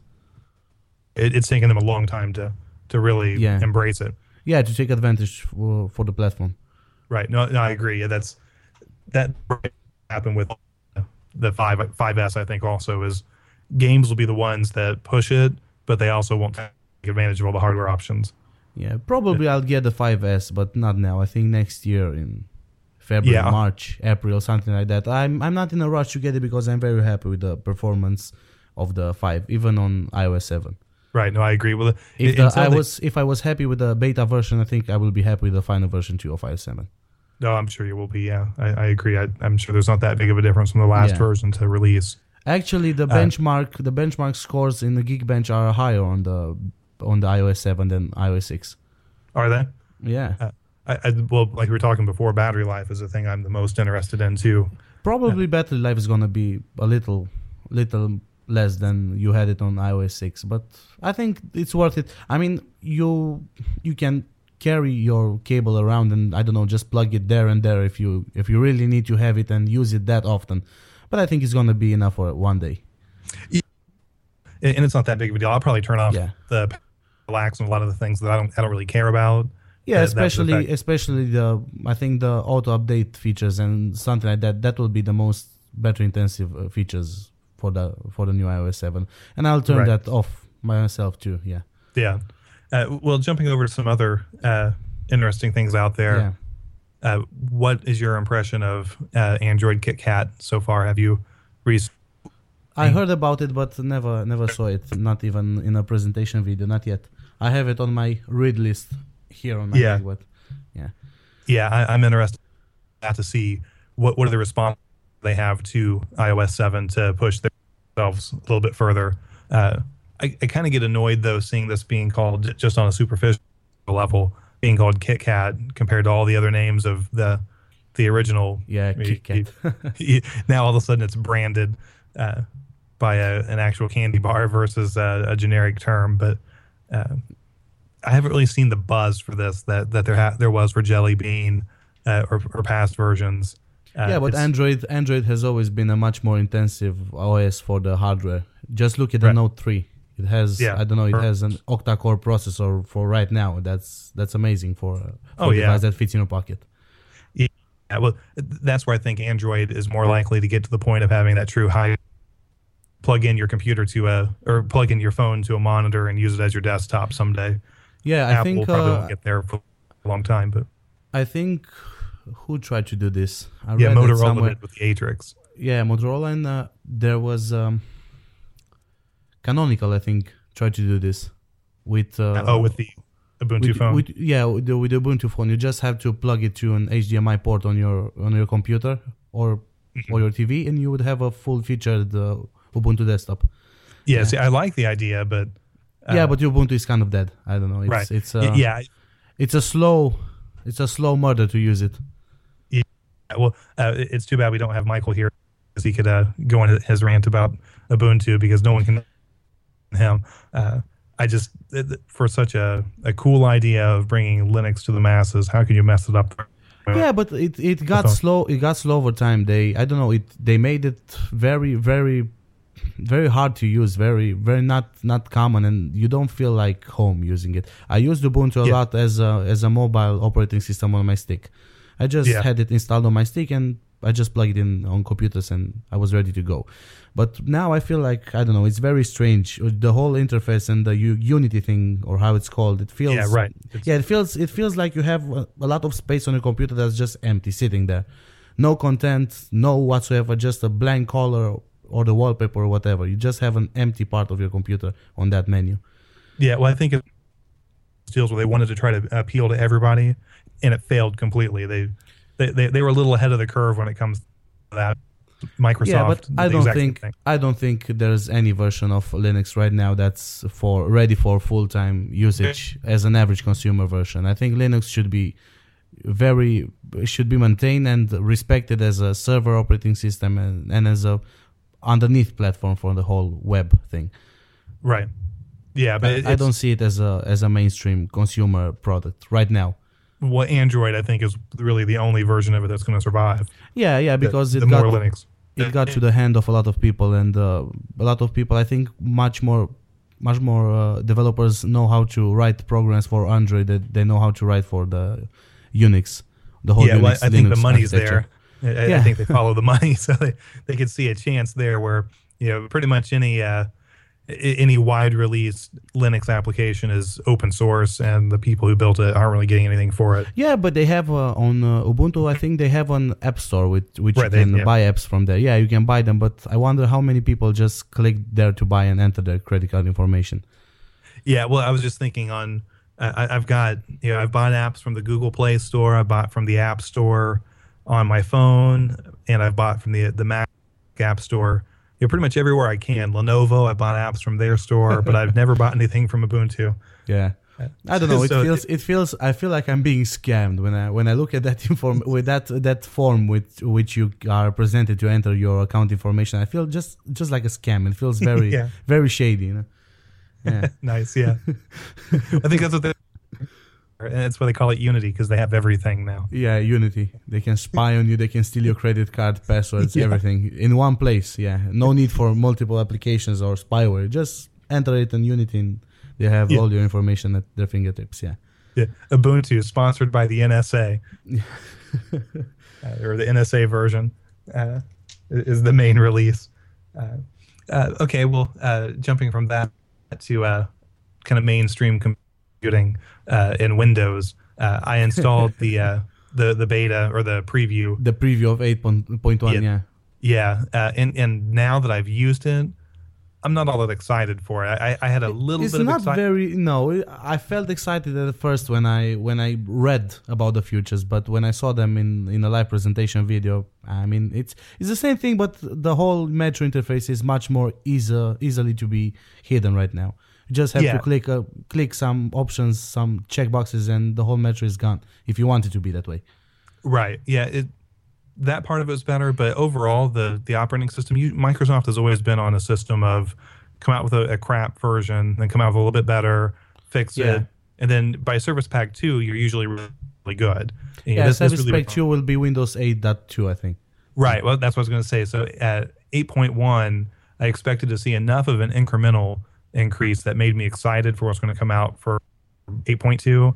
But I'm not excited about it. I, I wanted to be, but the system I put it on, which was an Optiplex, a Dell Optiplex 755 with a Core 2 Duo or Core 2 Quad CPU, that should be a pretty fast machine it, it, it's been decent for everything. I, I've, I run Linux on it, uh, Windows 7, and I thought I'll put Windows 8. That gives me a good Yeah. comparison of all three. Uh, I really need to put uh, Hackintosh OS on it too, just to say I did it all. but uh, Yeah, that depends. That depends on the motherboard. If if the, if the motherboard and the chipset is not compatible with uh, with our OS X, I don't think it's gonna be that easy of a deal. it's got the uh, the G I think 31 uh, video chipset, which isn't compatible, but with the It's- it runs on N- Nvidia or uh, or Intel video. yeah. So if I were to put a NVIDIA card in it, then I'd be fine. I could run. Yeah, with with an Nvidia card, it's easy. I just uh, I just bought like four months ago. I just bought a new a new Kepler video card for this purpose because Mountain Lion was very had very big problems with with the last architecture. I don't know what it's Right. called. Yeah, and I bought um, a GTX uh, 650 Ti, and I'm really happy with it. Yeah, I'm really happy with it. Yeah, games, I still have. games, even games uh, on on high settings run run okay in Full HD. Yeah, I'm okay with it. And when you when you game, do you put it over to Windows or do you do you play on Mac? Yeah, I, I play on Windows. Yeah. Okay, yeah, that, that's the way I always did it with my Hackintoshes. Yeah, I play on I Windows. I have it on dual boot on different hard drives. Mac is on a hard drive and Windows on another hard drive, and a, a, big hard drive with N- NTFS and a plugin for Mac to be able to write from there. Right there. Yeah, cool. Yeah, that's that's very similar to my setup because I, I would go into Visual Studio on Windows and then play games on it, and then after that, it would never go into Win. It'd be on Mac for everything else. Yeah, for for media for media consumption and uh, media organizing, copying things to my iPhone, iPhone synchronization, things like that. iPhone upgrades, I do it on the Mac. Right. Yeah, it's it's so much easier. Yeah, and it- it feels native. I mean, if you ever try to to do an iOS update with iTunes over over Windows, it just yeah, it, it feels strange because Windows starts from the first restart of the iPhone in the update process. It starts updating some strange new devices, searching for drivers for it. Sometimes cannot find the driver. Please restart your computer in the middle of the update. And yeah, I don't want to yeah, it, it's very hokey the way it runs Yeah. through. I don't like, want to. I just I just tend to keep away from that sort of things. Yeah, well, then going back to iTunes, it just it, it runs that much smoother in Mac OS than it does on Windows.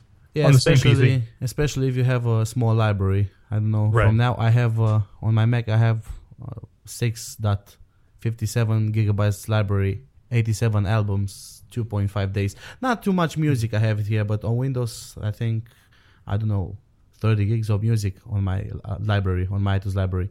And Yeah. yeah. that's that's a factor too in the speed of iTunes.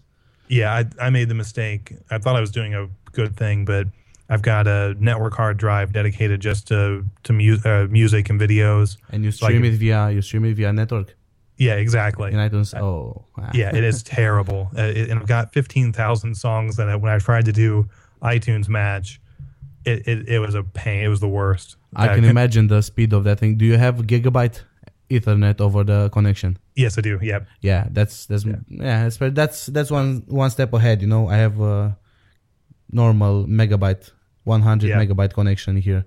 And Yeah, it I- would, it's a terrible thing. It's a terrible idea just to transfer that that amount of information over the network.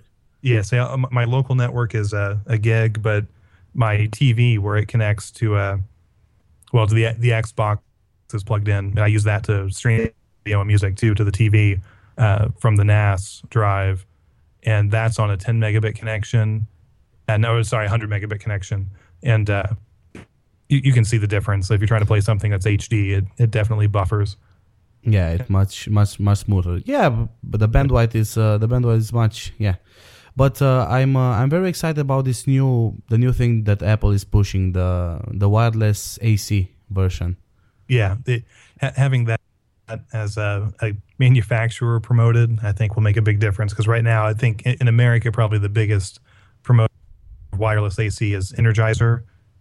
I'm trying to think. There's another company too. Uh, I can't think who they are right now, but it's not really reached the masses yet.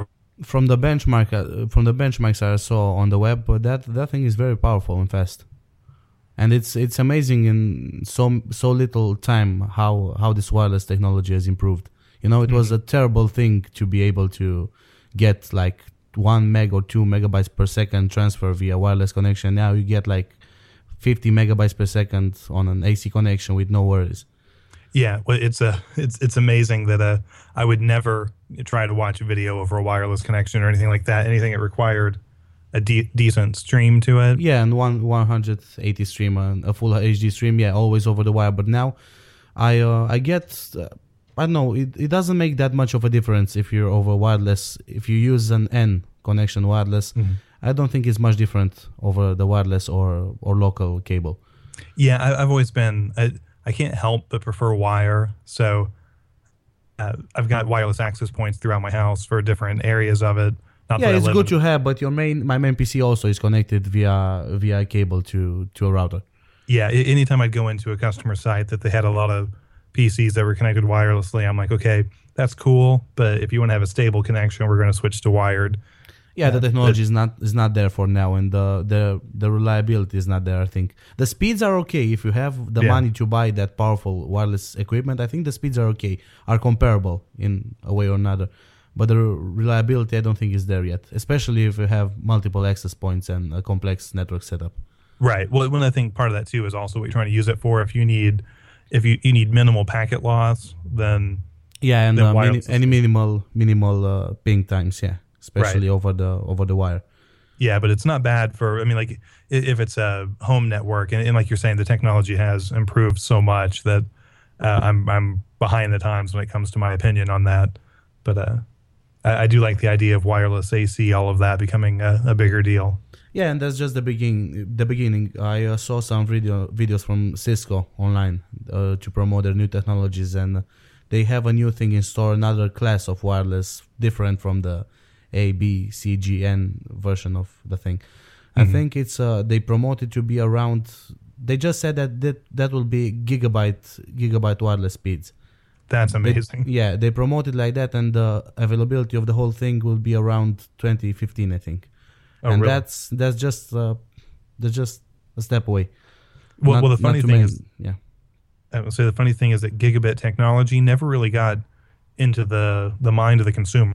I mean, mo- most people don't have any idea what a gigabit connection is. Yeah, most people don't have the necessity and the the requirement for that kind of speeds, at least, especially when they use it at home. Right. Well, it, it's funny though that wireless is going to be able to match it, though. Uh, yeah, probably the wireless gigabit will be much more used than the the current Business. cable. Yeah. yeah, and the current cable because it feels much more. You know, you don't have the the worry of connecting cables and special some special type of cables because from what I heard, not all uh, Ethernet cables are capable of gigabyte, gigabyte over long distances. Right. You need some special ones that are kind of expensive right now. Right. Well, yeah. The, the the problem is uh, well, one big issue is interference and noise. Yeah, uh, yeah. If you have a cheap cable, then when you have copper, you have yeah, you have interference. Right. Yeah. So so yeah, if you if you go with a low end cable, then you might have a gigabit uh, infrastructure, but not uh, or, or, hardware, but not the infrastructure to handle it. Yeah, the thing that uh, that fascinates me is the new the new thing that from Intel, the Light Peak technology right now yeah. they they finally use uh, fiber optics for for some cables you know actually that was the first thing i called you guys to to tell you about the new mm-hmm. yeah which uh, is yeah. called thunderbolt on on the mac side Yeah, it's the light peak technology that on Light peak, yeah. Mhm. yeah some motherboards already use an optical possibility to use that connection, and yeah, that's that's impressive to connect two devices via optical link. Yeah, well, uh, I would love to, to uh, be able to afford some of the technology using it. Uh, there's some hard drive Seagate has come out with that are uh, light peak enabled. Yeah, but And, very uh, hand very high end devices only use that. Right, but w- once you're once your all motherboards are enabled with this, then you can forget about uh, USB 3 and FireWire. There's no need for it. Yeah, you'll have you'll have local speeds of I don't know like the PCI Express speed like Right. around 100 gigabytes per second transfer with no worries between devices. The theoretical limit of the speed. Yeah, that, that, that'll that be, would a- be impressive. yeah, th- that'll be awesome for like video editing to have real time monitoring and uh, all, I think this things. I think this thing will be very common in new hardware in the next I don't know five to ten years. Yeah, well, I can't wait. Uh, I want it. That was Yeah. interesting. My my computer just uh, made it. Oh, I see. Okay, I just heard a sound coming out of my computer. It was just uh, a, I heard it on message. this end too. I Did you hear it? Yeah, Yeah, fine. if you had the microphone, I think. yeah, yeah, It's my Mac that's right beside the, the mic. I was like, oh, what's that? Because I heard it No. uh, come back through. Uh, it's kind of funny. But uh, oh, let's see here. Uh, what else out there uh, is is exciting, interesting, or downright ridiculous that you, you want to talk about? You know, I don't know. I never never had opportunity to search the web that much this week. Uh, I've just finished installing the 8.1, the RTM version, and activating it. Yeah. At last. Yeah. uh, at how last much I was trouble able did to you have to? uh, How Yeah, much trouble did it take? Keeping in mind that I don't have any kind of license for that thing, yeah, it, it was it was kind of like two two hours work to find Yeah. the right serial number and server to activate it in because you can't activate it on a on the Microsoft default activation server because you get you get a key that is not available. They just say that the key you have trying to enter is blocked. And then, And then you have to buy. find a third party server that use KMS with a version that corresponds with your Windows installation in it. But finally I was able to activate it and use it. I think it's the same speed as the preview version.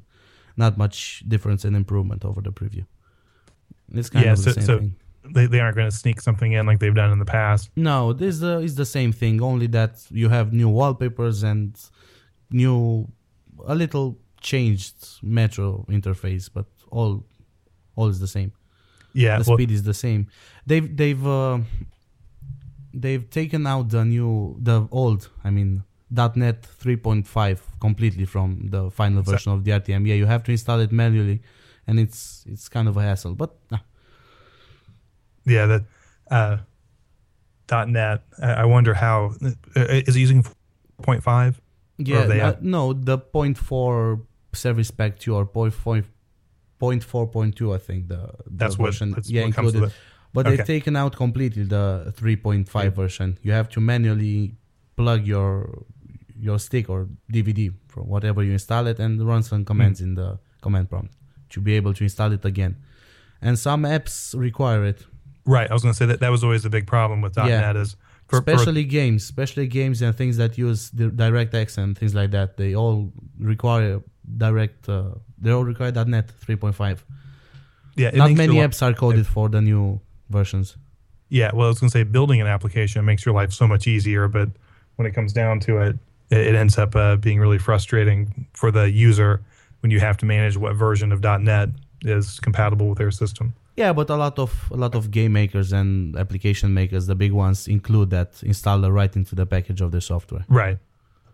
Yeah, but a, a lot of like business applications uh, that don't have that with it, it was always frustrating making sure you had a, a flash drive that had all the different .NET with you when you're going out to support, you know, Yeah. a server applica- application or Yeah, and the big problem is that f- that client doesn't have internet access, and you have to manually install them. Not yeah, it's it's a big hassle. Yeah. Oh, got a message there. Uh, interesting. Uh, cool. Sorry, my computers were all starting to. So we had we have no callers today. Did yeah, you- I, we uh, there, there was a potential of a couple that were going to call in. I went ahead and you know normally it's just free flow. If someone calls in, that's great. But uh, uh, I figured since we were going to be a little different setup, I, I announced it and gave the Skype address to people to try to help anyone Yeah, we have did want to three. call in, but we have three unique listeners on the stream right now. I'm listening to. I'm I'm watching the server states. oh really nice. Uh, The maximum today was five listeners on the live stream. Yeah, that's not bad. well, I, I, I'm happy with it for the fact that uh, you know th- th- this isn't our our standard podcast uh, set up. You know, we had to do a little bit differently. Yeah. But uh, Tinfoil hat wrote on the on the chat room. Oh, yeah, Yeah, my computer went to sleep. That's why. Yeah, he's no longer there. Oh really? Oh man, we're, doing such a great job. Uh, yeah, I'm, I wasn't watching it too. I had I had my windows my window minimized. yeah. Uh, Yeah, too many windows on my screen. You know, one Yeah. with a full Yeah. full HD monitor is not enough for me. I think. Yeah. Yeah. Well, Two two big mixers, one streaming app, one recording app, a browser, two controls for the stream. do, do you feel like you're about to send a rocket up to space yeah. with, with all of that? Yeah, the best part of is coordinating all of them to be able to, Yeah. to record this while streaming it and being Yeah. able to talk via Skype too. Yeah. If, well, I'm surprised you, you- you had so many more coherent thoughts than I did. That's pretty impressive. I might get replaced on this. I don't think so. I need to. I first need to be a native English speaker. You know, I only Oh, use English like reading and that, but I don't talk it a lot. Especially in- for I don't know the last years, I haven't talked a lot because I don't have. I don't have so many people around here that I speak English fluently to. Uh, Yeah. we speak in Romanian, even at parties. My singing part uses English in a way or another, and composing, but that's Mm-hmm. another different story. Well, you know, just a random question. Uh, when uh, I don't know if you've noticed, uh, like people from Great Britain, uh, England, or wherever uh, will sing, they, they always seem to drop their accent. Everybody uses a very generic English yeah when they the, sing. the the typical english accent yeah I, I have that too you know when you when you try to sing you you learn the pronunciation and the music at the same time you you're not you're no longer using it as a speech you're using it just as a you're learning it as a musical line the words you learn the sound of the words not Like an the words instrument, themselves basically, yeah of- you you learn the sound of the words not the words themselves that's why you can even sing i don't know in in chinese if you have the right time to listen to a chinese song you can sing it perfectly in chinese Yeah, that, that's always been interesting to me because again, I, you and I've talked in the past where I say I have no no musical talent Yeah. at all, anyway. So Look, It- Michael. Michael is uh, Michael is in the chat room. And yeah, Van well, yeah. our, our numbers are going to bump up now because we got him here. Uh, Yep. But uh, He I- asked if we, we are live. yeah, th- if, th- this is not Memorex. This is live. Uh, if we should give him a stream. Let me paste this in. Yeah, I Yeah. think I pasted it correctly. There's a Yeah. nice banner with HostGator on the chat room. I don't know what this is. oh, about. really? I- Yeah, in the corner of the chat room, the left corner, there's a banner with HostGator. well, soon we're gonna have to ban all things HostGator because they've they've annoyed me to the the last. Yeah, point. they they've. Uh, I had a subscription on their service uh, to to use a, a server, and they uh, they just they just uh, started to threaten me just to pay them. I don't know. I had to pay like four dollars, and one year they gave me mails every day just for that. Oh, really? Yeah, you have to pay us. Pay us. Yeah. Well, th- th- so ridiculous. Uh, really quick, uh, when Michael said he'd call him, but there are people sleeping around him. Yeah, well, you know that that never stops me. Okay, well, maybe it does. But uh, yeah, I go. but it spe- stop him. especially when I call you guys on the show, I go out and speak from uh, from my garden. Yeah. If it's if it's the weather nice outside, because Well, you know, well- when you speak in the middle of the night all by yourself in the house, that's that's strange. yeah. Well, well, it's funny. I, I I don't know if you can tell any kind of sound difference. Uh, probably hear cars better driving past my house, but I'm in my garage. no, right there's now. no there's no noise around. Well, that's the good. mics. Yeah, the mic sounds great. Okay, awesome. Because uh, I, I I figured that I need to be all alone, not have my kids running around making sounds, and You just locked them in one room and said, "Stay exactly. yeah, well, Yeah, that it- is it a recording your show. Every show has to be under two and a half hours, or they don't get food. there." they don't get food. yeah, Uh, you keep you keep them hungry just to be able to do the show.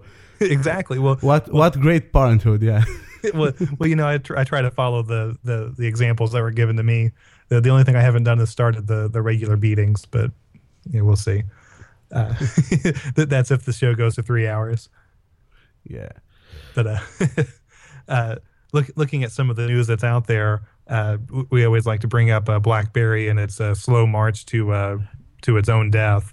I never like had the opportunity to use a new BlackBerry. I think it's the Z10, the latest. Yeah, the Z10. Yeah, yeah, the not latest version. either. I never had the opportunity to use it. I've uh, I've looked around it in the stores. Also, I looked around ne- uh, for Nexus devices. Never had o- never had the opportunity to use uh, those two. And I can't find a Nexus device available in any store just to be able to test it. You hold it in your Oh, hand really? and and play with a native. Uh, yeah, play with native Android. Hmm. You know, it Yeah. seems like they're they're rare breed around here. Yeah, I wonder if they just haven't put the money into it on Google's side because I mean they they have to pay for all that. yeah, to but get that people space. people in general, I think people when they go into a mobile phone store, they're looking for Samsung and they're looking for Galaxy and they're looking for yeah things like that. I don't think a lot of people are looking for Google phones. Yeah, I, I'm I'm really interested in getting the the new Google tablet, the Nexus uh, Nexus 7. Seven, I think. Yeah, yeah, I've heard that it's amazing. The speed is just amazing. The screen too. It's it's a great Yeah, screen. looks nice. Yeah, a great Yeah. screen. Yeah, I've been waiting for the uh, the LTE version to come out, and it just recently did. Uh, I, I got an email from uh, Google because I talked to them several times about it, and uh, they they sent me the "Hey, it's finally out" thing. Buy it today. I'm like, ah, I'm not going to buy it right now. I want. I yeah, want to. I've uh, I've sent I've sent an email to my uh, to my phone provider to my carrier regarding the LTE support in my area because LTE from for now it's only available in one city in the capital city of my country from Orange, my provider. And I've asked them, and it seems like starting December it will be available in 150 cities, big cities around my country, and uh, yeah, I have the I have the opportunity that at least I uh, live in a, one of the biggest city. Yeah, see that that, that always annoys me that uh because like I live about 40 minutes from uh, one of the, the largest city in, in the state that I'm in, so I'm always behind on technology. Uh, there, I, I wish they would just roll out one time everything rather than leave you stuck with that same. Because I always get the same kind of message that uh, in this many months we expect to roll out, you know, 3G or 4G to to an area, and it, they never would meet that timeline.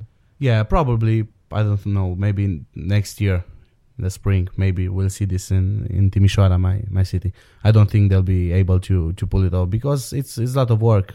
Oh yeah. well, and all the problems they're going to run into because they have no idea what what they're going to hit when it comes to the actual landlines. I mean, I'm sure there's so much to that. Uh, yeah, and synchronization and devices by themselves, upgrading and climbing up the towers and upgrading, and especially with this weather, it's kind of freezing here outside. Oh, oh, yeah. know, for the last couple of days, it's been a very terrible weather. You know, I start to get a cold. My nose is, yeah, just terrible. That sucks. Yeah, it, it's just now starting to turn fall here, and uh, I, I I have uh, some allergies that don't pop up until the seasons start to change, and it, it was really starting to annoy me about a week ago. I would have not been much fun on here. Uh, you wouldn't even be able to understand me probably with the way my, my voice sounded. But uh, Yeah, some people I know some people that uh, they sound much better when they're they're a little sick. yeah, well, it's The funny when I when I was sick a couple yeah, weeks ago, I, I got more compliments then than I've ever got. Yeah, you have a deep deep low voice. exactly. Yeah. Yeah, just just like Arbel. Bell. Yeah. yeah. I don't think I can pull that off. Yeah. oh, So what do you think? I haven't asked you yet. What do you think about the the latest two shows Art did? The first with Michio Kaku and the latest with uh, I don't know what's called Uh, Steven Greer. Dr. Steven Greer. Yeah. Right. Uh, well, I, I have to say, uh, any words I said about uh, any pessimism I showed initially, I have to eat those words because, Yeah. yeah, Me too. Yeah, the, the first hour uh, of it, on the very first episode, it was shaky at first, which is to be expected. Yeah, but he had a long he had a long break, Right. and I think that's normal for even even you. If you take a long break, I don't know, like Oh, four yeah. years of break, it it wouldn't be the same, especially in the beginning for the first hour. Yeah. Right. Well, well the, the thing I, I found interesting about it is I was always late to the game, or I, mean, I was late to the game of getting into Art Bell. By the time I listened to his live shows, they were those last few years when he would just do uh, every other weekend or, or whenever it worked out for his schedule in the Philippines. Yeah, me too. Me too. Those the last shows, and he even uh, I don't know. They sounded very, very just to be done. I don't know. He Right. like, yeah. kind He was of fulfilling like the contract. Nah, like a contract obligation. Yeah. Right. But, but but I always listened to the streams and the old stuff. Yeah, So I those stuff is really nice. The old stuff is really nice. Yeah, well, the, the the thing that was awesome about it was I, I, w- I was really interested in his return more from a gossip point of view than anything else. And uh, I was didn't curious. I was curious about if he still if he still got what it takes to be able to do the show in in the way he did it before. right. And, well, I, and I think and I think uh, yeah, all my doubts are are, have vanished completely. Yeah, same for me. I mean, uh, once that first hour, there was a, a, moment in it in the first interview uh, with Michio Kaku, who I love. He's one of my favorite.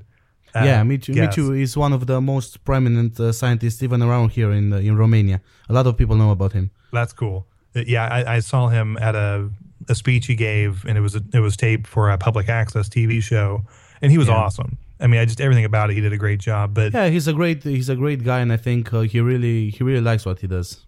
Yeah, it's my it, opinion yeah, from from yeah, the way that he speaks about it. He speaks with passion about it, and not a lot of people can combine passion with physics. Right, that's true. yeah, that's that's a very wonder. yeah that's a very diff- that's a very hard thing to do in right now to combine that pleasure when speaking about physics. Well, well, and then add the extra part of it that you're you're talking to a radio show host who who deals in the fringe too. So you have to be willing yeah. to play a little bit, but not not lose your credibility totally. Uh, but the, the thing is, there was a point when when Michio said something, and Art questioned him on it, and kind of it wasn't like anything major because obviously this guy's not going to say something that's extreme fringe, uh, but but at the same time, it was something that uh, Art Art was having trouble understanding something of his, and they they kind of had a mini disagreement. And then Art realized, or it seemed to me, my impression was Art realized it's okay to still be himself after that. yeah, and that was the first. Yeah, but up. he has he has he, he has Art has his style, and I think that's yeah. that's never going to change. I mean, he he did this for such a long time. Yeah, he just well, he just got used to it. I think he and anything that he would do in the live show, I think he would be still returning to the old him. Yeah, well, I think that's what it did to him was it reminded him I am still me and this is my show and everything's good. Because yeah. from that moment por- forward, it was just like those old episodes I'd listened to. It, it was really awesome because, like at Coast Gab, which again had uh, trouble with HostGator, I, I want to say that name as many times as I can. Stay away from HostGator uh, as your host. But when the server was working, it was really awesome to be interacting with all the members of the forum while he's on live, and it sounds just as good as everything I had heard that took place in the 90s and early 2000s. It was really cool as, as just an overall experience. And uh, I, don't, I don't know if I'll listen every night, but uh, yeah, it's good. Uh, it's good that uh, you you're able to listen because of the on demand feature yeah, right. on the on the Sirius. Da, I I listen to it too, and uh, I just found myself waking in the middle of the night. At I don't know. It's his show is starting like 5 p.m. Uh, 5 a.m. around here, and I've waked up. I can't. I can't just wake up at five. It's it's unbearable. But I've woken. I've woken up at uh, around six a.m. and listened to the show, not live.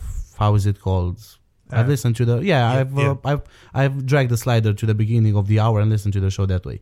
Yeah, that's a really cool. That app, I'm really impressed by it on, on my iPhone. Uh, I didn't expect the uh, Sirius app to be all that good, but being able to, to yeah, the Sirius the Sirius web app is great. I've uh, I've tried to search for an app to be able to use on my iPhone but the Sirius app is uh, is only available in the the US store. I have a Romanian store. I wonder, just as a test, if I if you were to. Hmm. Mm, Michael is saying to try UFOship.com. Oh, that was me. Ah, you? You're saying uh, yeah. Yeah. Why did it? Uh, I don't know what HTTP because I didn't type that in. No, it's not HTTP. On my side, it's just www.ufoship.com. That's what it should be. We're, we're talking about uh, the switching the the host. Oh, oh, you're trying to switch the code. Yeah, yeah. Yeah, we're, we're going over to a, a VPS type hosting now because uh, the big issue we had. I guess I'll talk a little bit about it. The the site bandwidth wise was fine. The the reason that we kept getting all the errors for HostGator uh, 500 yeah. was the amount of processes or threads that were running on the server. On a shared host, you're limited by you know X amount of processes. Yeah, probably it's a virtual machine running somewhere. Exactly. Yeah, next had, to next to another. Yeah, you have 100 virtual machines. Yeah. Yeah, yeah, so yeah, so we had 25 processes available to us, which means that's 25 concurrent connections that are doing a refresh of the page. So you can have 100 people on the site. We had plenty of bandwidth to handle that. Yeah, but, but if you try to refresh it, uh, yeah, yeah only the first 25 are going to get through. Uh, and obviously, the site had a lot more than that so the, it kept having all kinds of problems. And you I, know, I have uh, I've I've happened to stumble onto that problem using MacRumors.com, and I oh, think yeah. those guys those guys have a very serious limit. And if those guys had this problem, I don't know. Yeah, well, uh, our our plan is to be on a, a setup that has a lot more pro, uh, processes available. Yeah. I, I was with, uh, th- this is what really annoyed me about HostGator. The whole time it was failing, I was on the, the line with uh, HostGator, and their tech saw the problems, knew what to do to fix it, even said he would try to bump up our processes temporarily. But ultimately, his boss said no, he wasn't allowed to because we didn't give them uh, advanced warning uh, that we might need it. It's literally just a couple clicks of a button, he would have been done. Yeah, I imagine that's not a very hard thing to do on their side, just to bump Yeah. bump the number of maximum connections simultaneously. Yeah. Yeah, well, I, I wouldn't let the guy go because I'm like, you know, if I have to deal with this site having problems, then you're going to have to deal with it too. Uh, and kept telling him, you know, this is being seen by hundreds and hundreds of people while a national radio host is talking about his show, which just promoted tonight. and all the Google results, when someone searches for it, are going to come back to our site. Yeah. And, and you're going to be promoting that your site or that, that your service is terrible. And he still couldn't get anything done with it. It was ridiculous. yeah, that's that's the the thing about using using uh, his name for a website. You know, everything you search Yeah. in Google links to your site first. Yeah.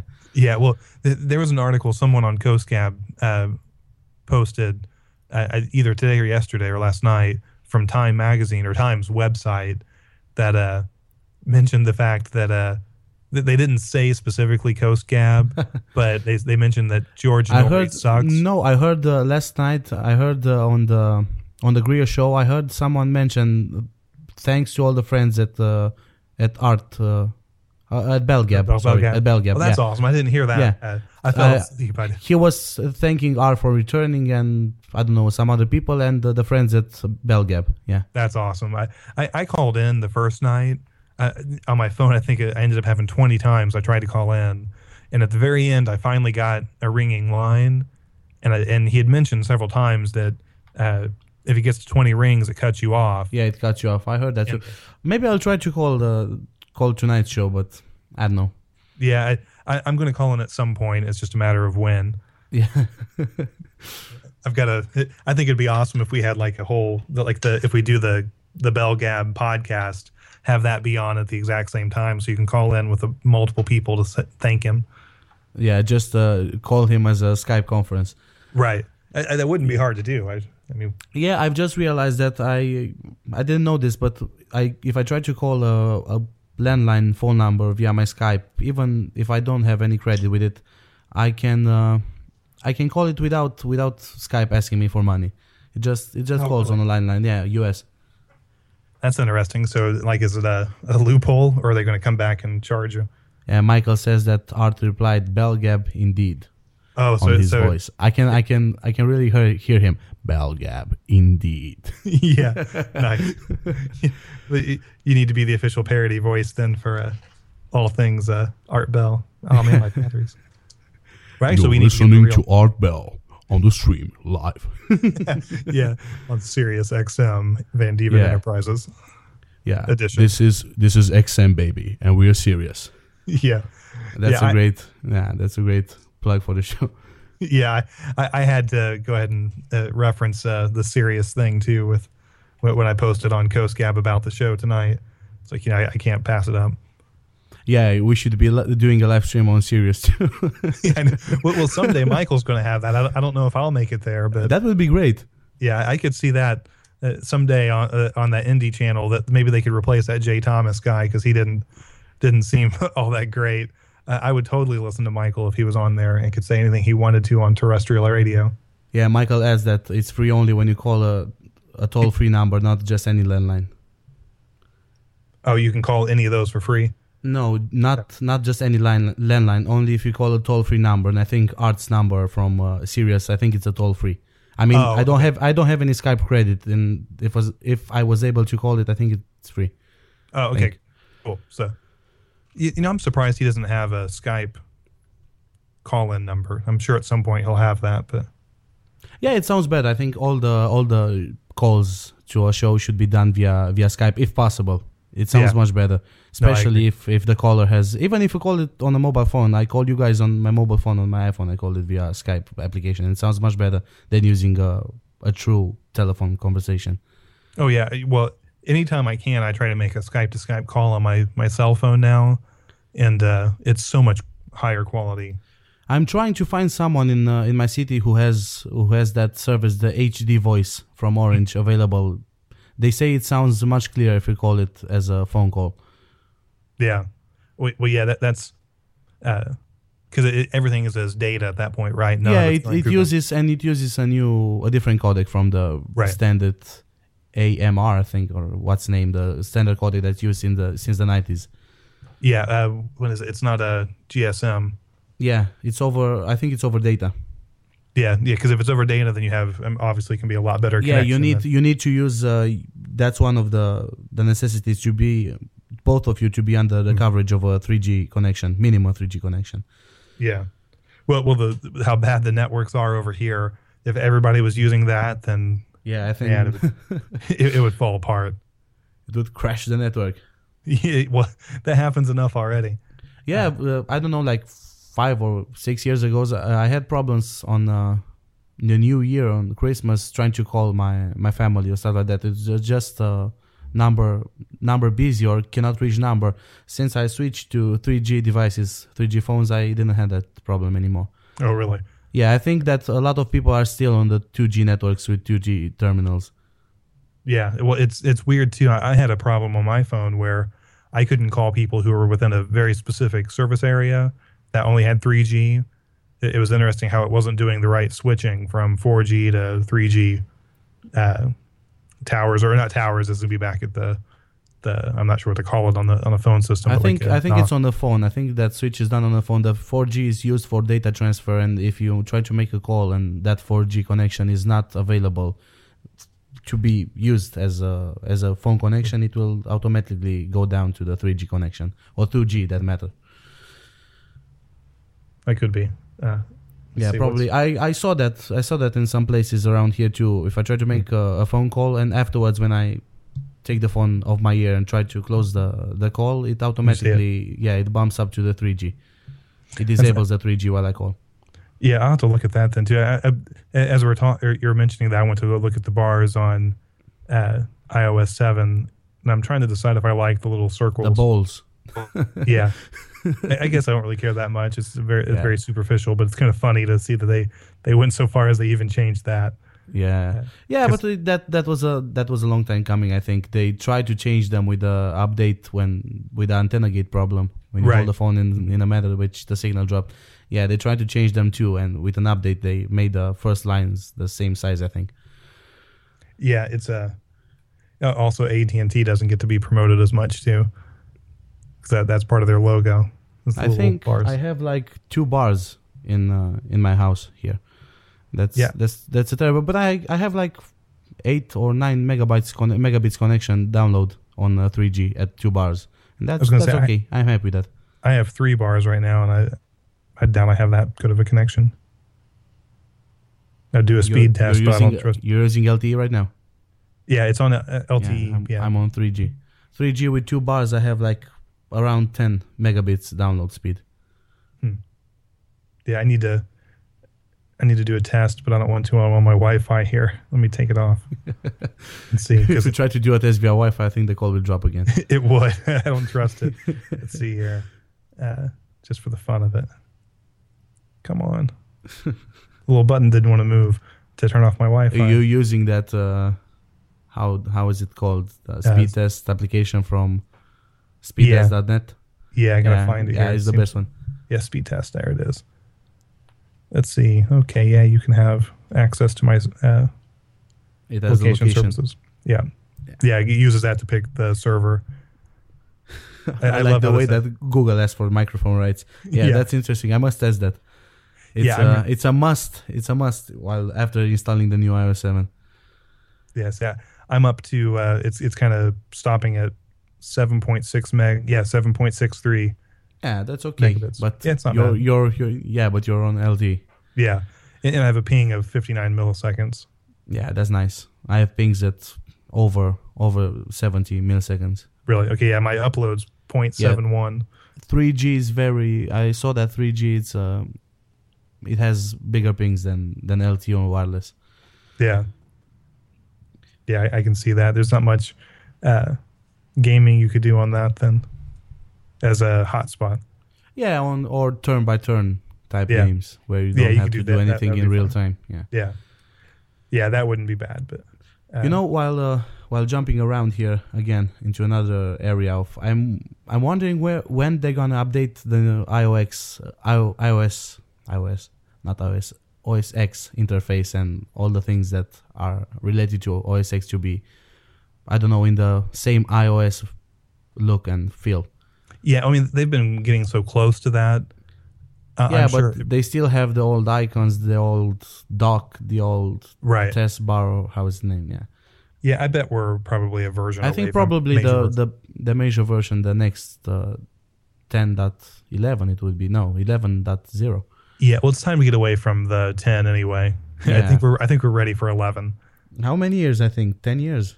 Oh, it's been over that. Yeah, I remember when the 10 over year over 10 anniversary. years. Yeah. Yeah, uh, yeah. Of all the things that have outlasted their stay, I would say uh, OS X has. For much as much as I love it, at the same time, it's time for a Yeah, new. it's time. It's time for for something. Yeah, it's time for it to be to be rewritten. At Yeah, least well- the the UI and the new to be able to implement things that they did already in iOS. Yeah, well, it makes sense to to do it now. I mean, they they've gotten away from the cat name with the, the newest release, so I think that they're they're letting go of a lot of their past. Hopefully, they can find something cool and new to do at the same time. Because I don't want my operating system just to be a complete rip of the the mobile operating system. Yeah, sure, but I think the Apple, from what I know and what I've seen in the past, Apple is a company that likes to make all their products look alike in one way or another. And from now, the computer, the desktop operating system, and the mobile one are very different. I don't think it will last like this for a long time. Yeah, I think it's it's inevitable that they're going to bring them as Yeah, close change together is coming. Change is coming, probably. That, that needs to be the new Apple motto instead of "Think different, change is coming." Yeah, change is coming. Yeah. Apple, change is coming. Uh, and by that they mean Steve Ballmer is going to take over as the new CEO. yeah, probably. that would be scary. I think I'd give up if that happened. Yeah, the You would new find me- the I- new I- headlines: Apple buys Microsoft. that would That how, would be how ironic would that be? I don't know, but if Microsoft continues this, uh, yeah, they have the thing is that they have this business uh, sector of the market in which they make a lot of money. But if they continue in this uh, this pace, I don't know, but maybe in ten years that would be possible. Oh yeah, I I, I could see, see it. I, I can see. Microsoft. I can see Microsoft going into obsolescence very quick if they continue using and promoting things like Windows 8 with Metro on desktop and things like that. Right. Yeah, I, I think that they they're going to force their own split to where the profitable divisions move on and the the stuff that's not that great goes its own direction. Yeah, if I if I think about it, I think that uh, the Windows 8 and Metro imposed onto the desktop users is much of a bigger problem than Windows Vista ever was. Yeah, no, I agree. It, Yeah, The- the Windows. Vista uh, was a problem. It was a problem because of the drivers, the poor written programs for that time, the new UAC implementation, the driver architecture, and stuff like that. But you know, when those things were were compiled and written carefully and according to the Microsoft spec sheets for the drivers, everything works smooth. But now you don't have any ways to go around this. I mean, Metro is very intrusive, even even if you disable it in Windows 8.1. Yeah, well, it's one of those things that they, they created something before there was a need for it, which is Yeah. very much like Microsoft always does.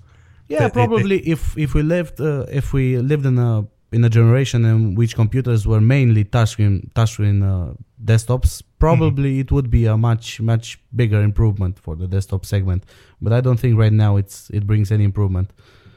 Yeah, it, a- again, I think it's uh it, it's a little too far ahead, ahead, and it's doing it just to say they did it, and, and they've done this several times before and failed. You think they'd know? Yeah, I was curious to see if Apple, and I don't think that will happen anytime soon, but I'm curious if see if the next uh, next generation of OS X will include touchscreen support. Yeah, well, I'm, I- I'm really curious about that. Well, I, the, the the interesting thing is uh, through Wacom, y- you can make OS X almost it almost feels native Yeah. because the driver's built in.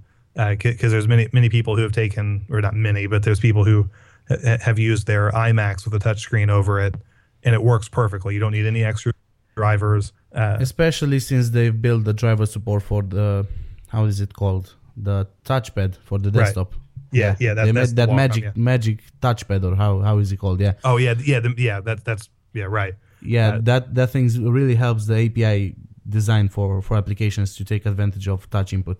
Yeah, I, I would completely buy a cinema display, cinema display, or an iMac that had a touchscreen built into it.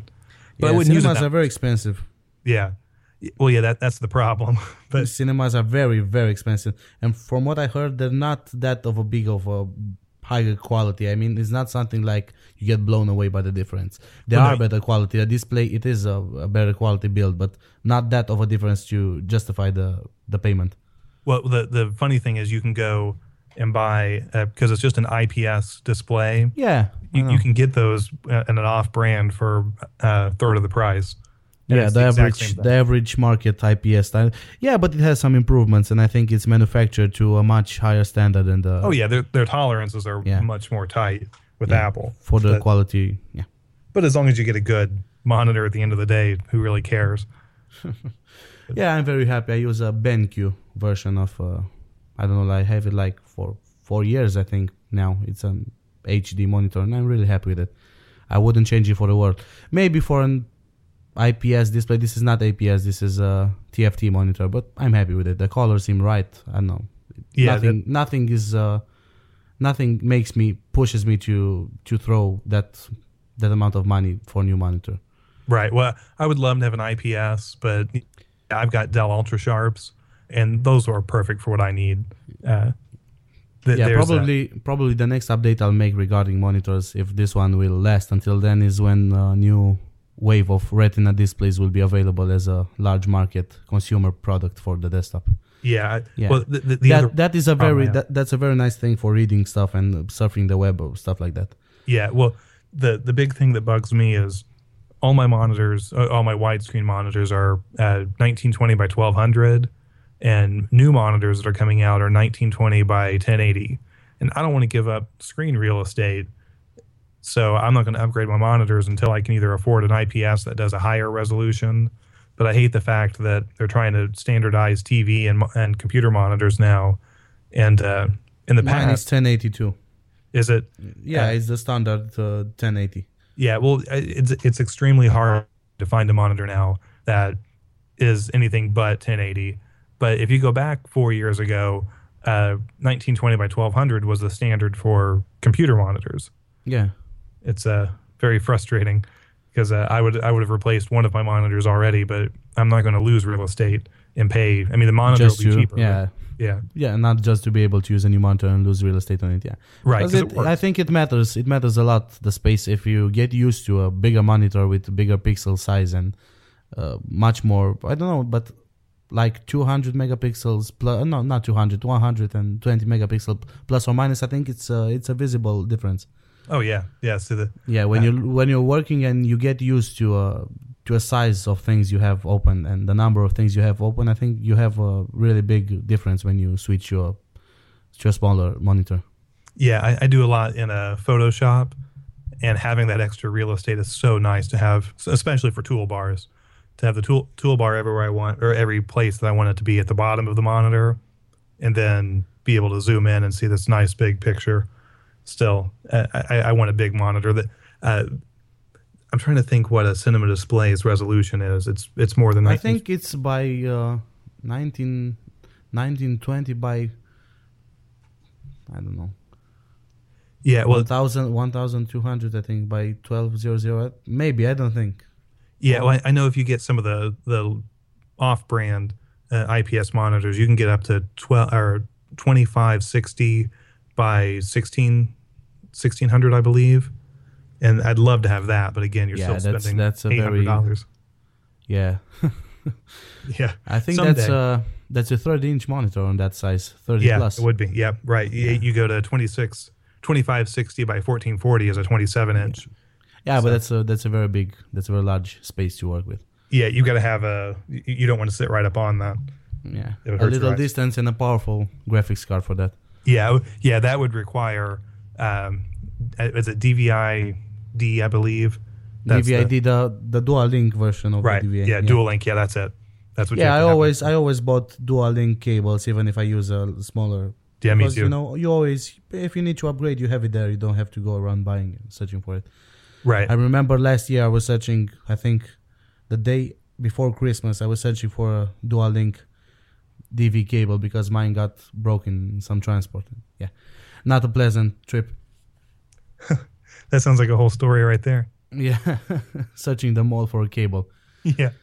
Yeah. on the Christmas Eve. Yeah, tell me Well, you about know, it. thinking about that, I don't know where I would find. I'd have to order it online to get a a, a dual link cable, which I normally buy them from uh, Monoprice. So that's become my obsessive website to buy buy cabling. But uh, that's I'm, I'm trying to think if uh, a local Best Buy or yeah, there's not really any, any other computer places around here anymore. That it it's hard to find that kind of stuff. That everything has gone to online purchasing. That Yeah, I know. I even uh, even my SSD I've ordered it online on a store here in Romania. Yes, you know, it's, it's it's much more easy just to surf and if you like it, just click and buy and there you go, it in your door. You don't have to go walking around and search. right. Have it come to you. Yeah, just have it come to you and problem solved. Yeah. Well, well hey, I think we uh, probably should wrap up here. Anything Yeah. else you want to? I think let's see how how much time we have. I think I can count. I can uh, count this. Yeah, two two hours and twelve minutes. That's yeah, not- that's not bad. yeah, that's pretty good. That definitely beats the last episode. Yeah, I don't think that was an hour and a half. No, no, I. I can't even remember, but it it wasn't that long. I'm thinking the one that probably isn't even on the feed, where uh, my connection just dropped right through it or, r- early into it. That was extremely frustrating. Which we had that happen this time too. But uh, hopefully by the next episode, I'll have a a real connection. I'll get the real internet piped into here. Yeah, the real internet. Yeah. Because there are two kinds of internet. Yeah. there is. Yeah, there's the one I have. Uh, uh, you don't want that one. the bad one. Yeah. Yeah, then there's the good internet where all the fun stuff can happen. Uh, I, I think if I tried to torrent on this one, I would take down the entire local node of Comcast. yeah, that would be a nice try, Yeah. especially at this hour. yeah, what hour? What hour is it there? Uh, it's nine o'clock here. Here it's four, four and uh, four six a.m. Wow, you, you need to host your own late night uh, talk show because you you sound perfect. Yeah, call the late night show. I'm here. Yeah, just yeah. in an easy voice, not not to get my my throat very, yeah, Yeah, not not to not to scream too loud here. yeah. Well, well, next time we have to have you do do some singing. Yeah, you, going to have to sing the the intro. We've got the the, the general's music uh, as, as bumpers, and then we need some of you too, or at least some in, uh, intros or outros from you. if I if I record something serious, I'll I'll I'll, I'll be sure to to send you guys the recording. Nice. Well, th- th- there was a comment that was made uh, at one point uh, to, to get you to, to play some characters uh, with your your accent. So we're gonna have to do that. Yeah, to play my character. I'm not into the mood to play characters this time of the day, the, the night. Sorry, the, Yeah. the the problem can be solved very easily. One bullet in the head and everything is solved. there we go. Save that. Yeah, as Russians say it. Yeah, Yeah. Nice.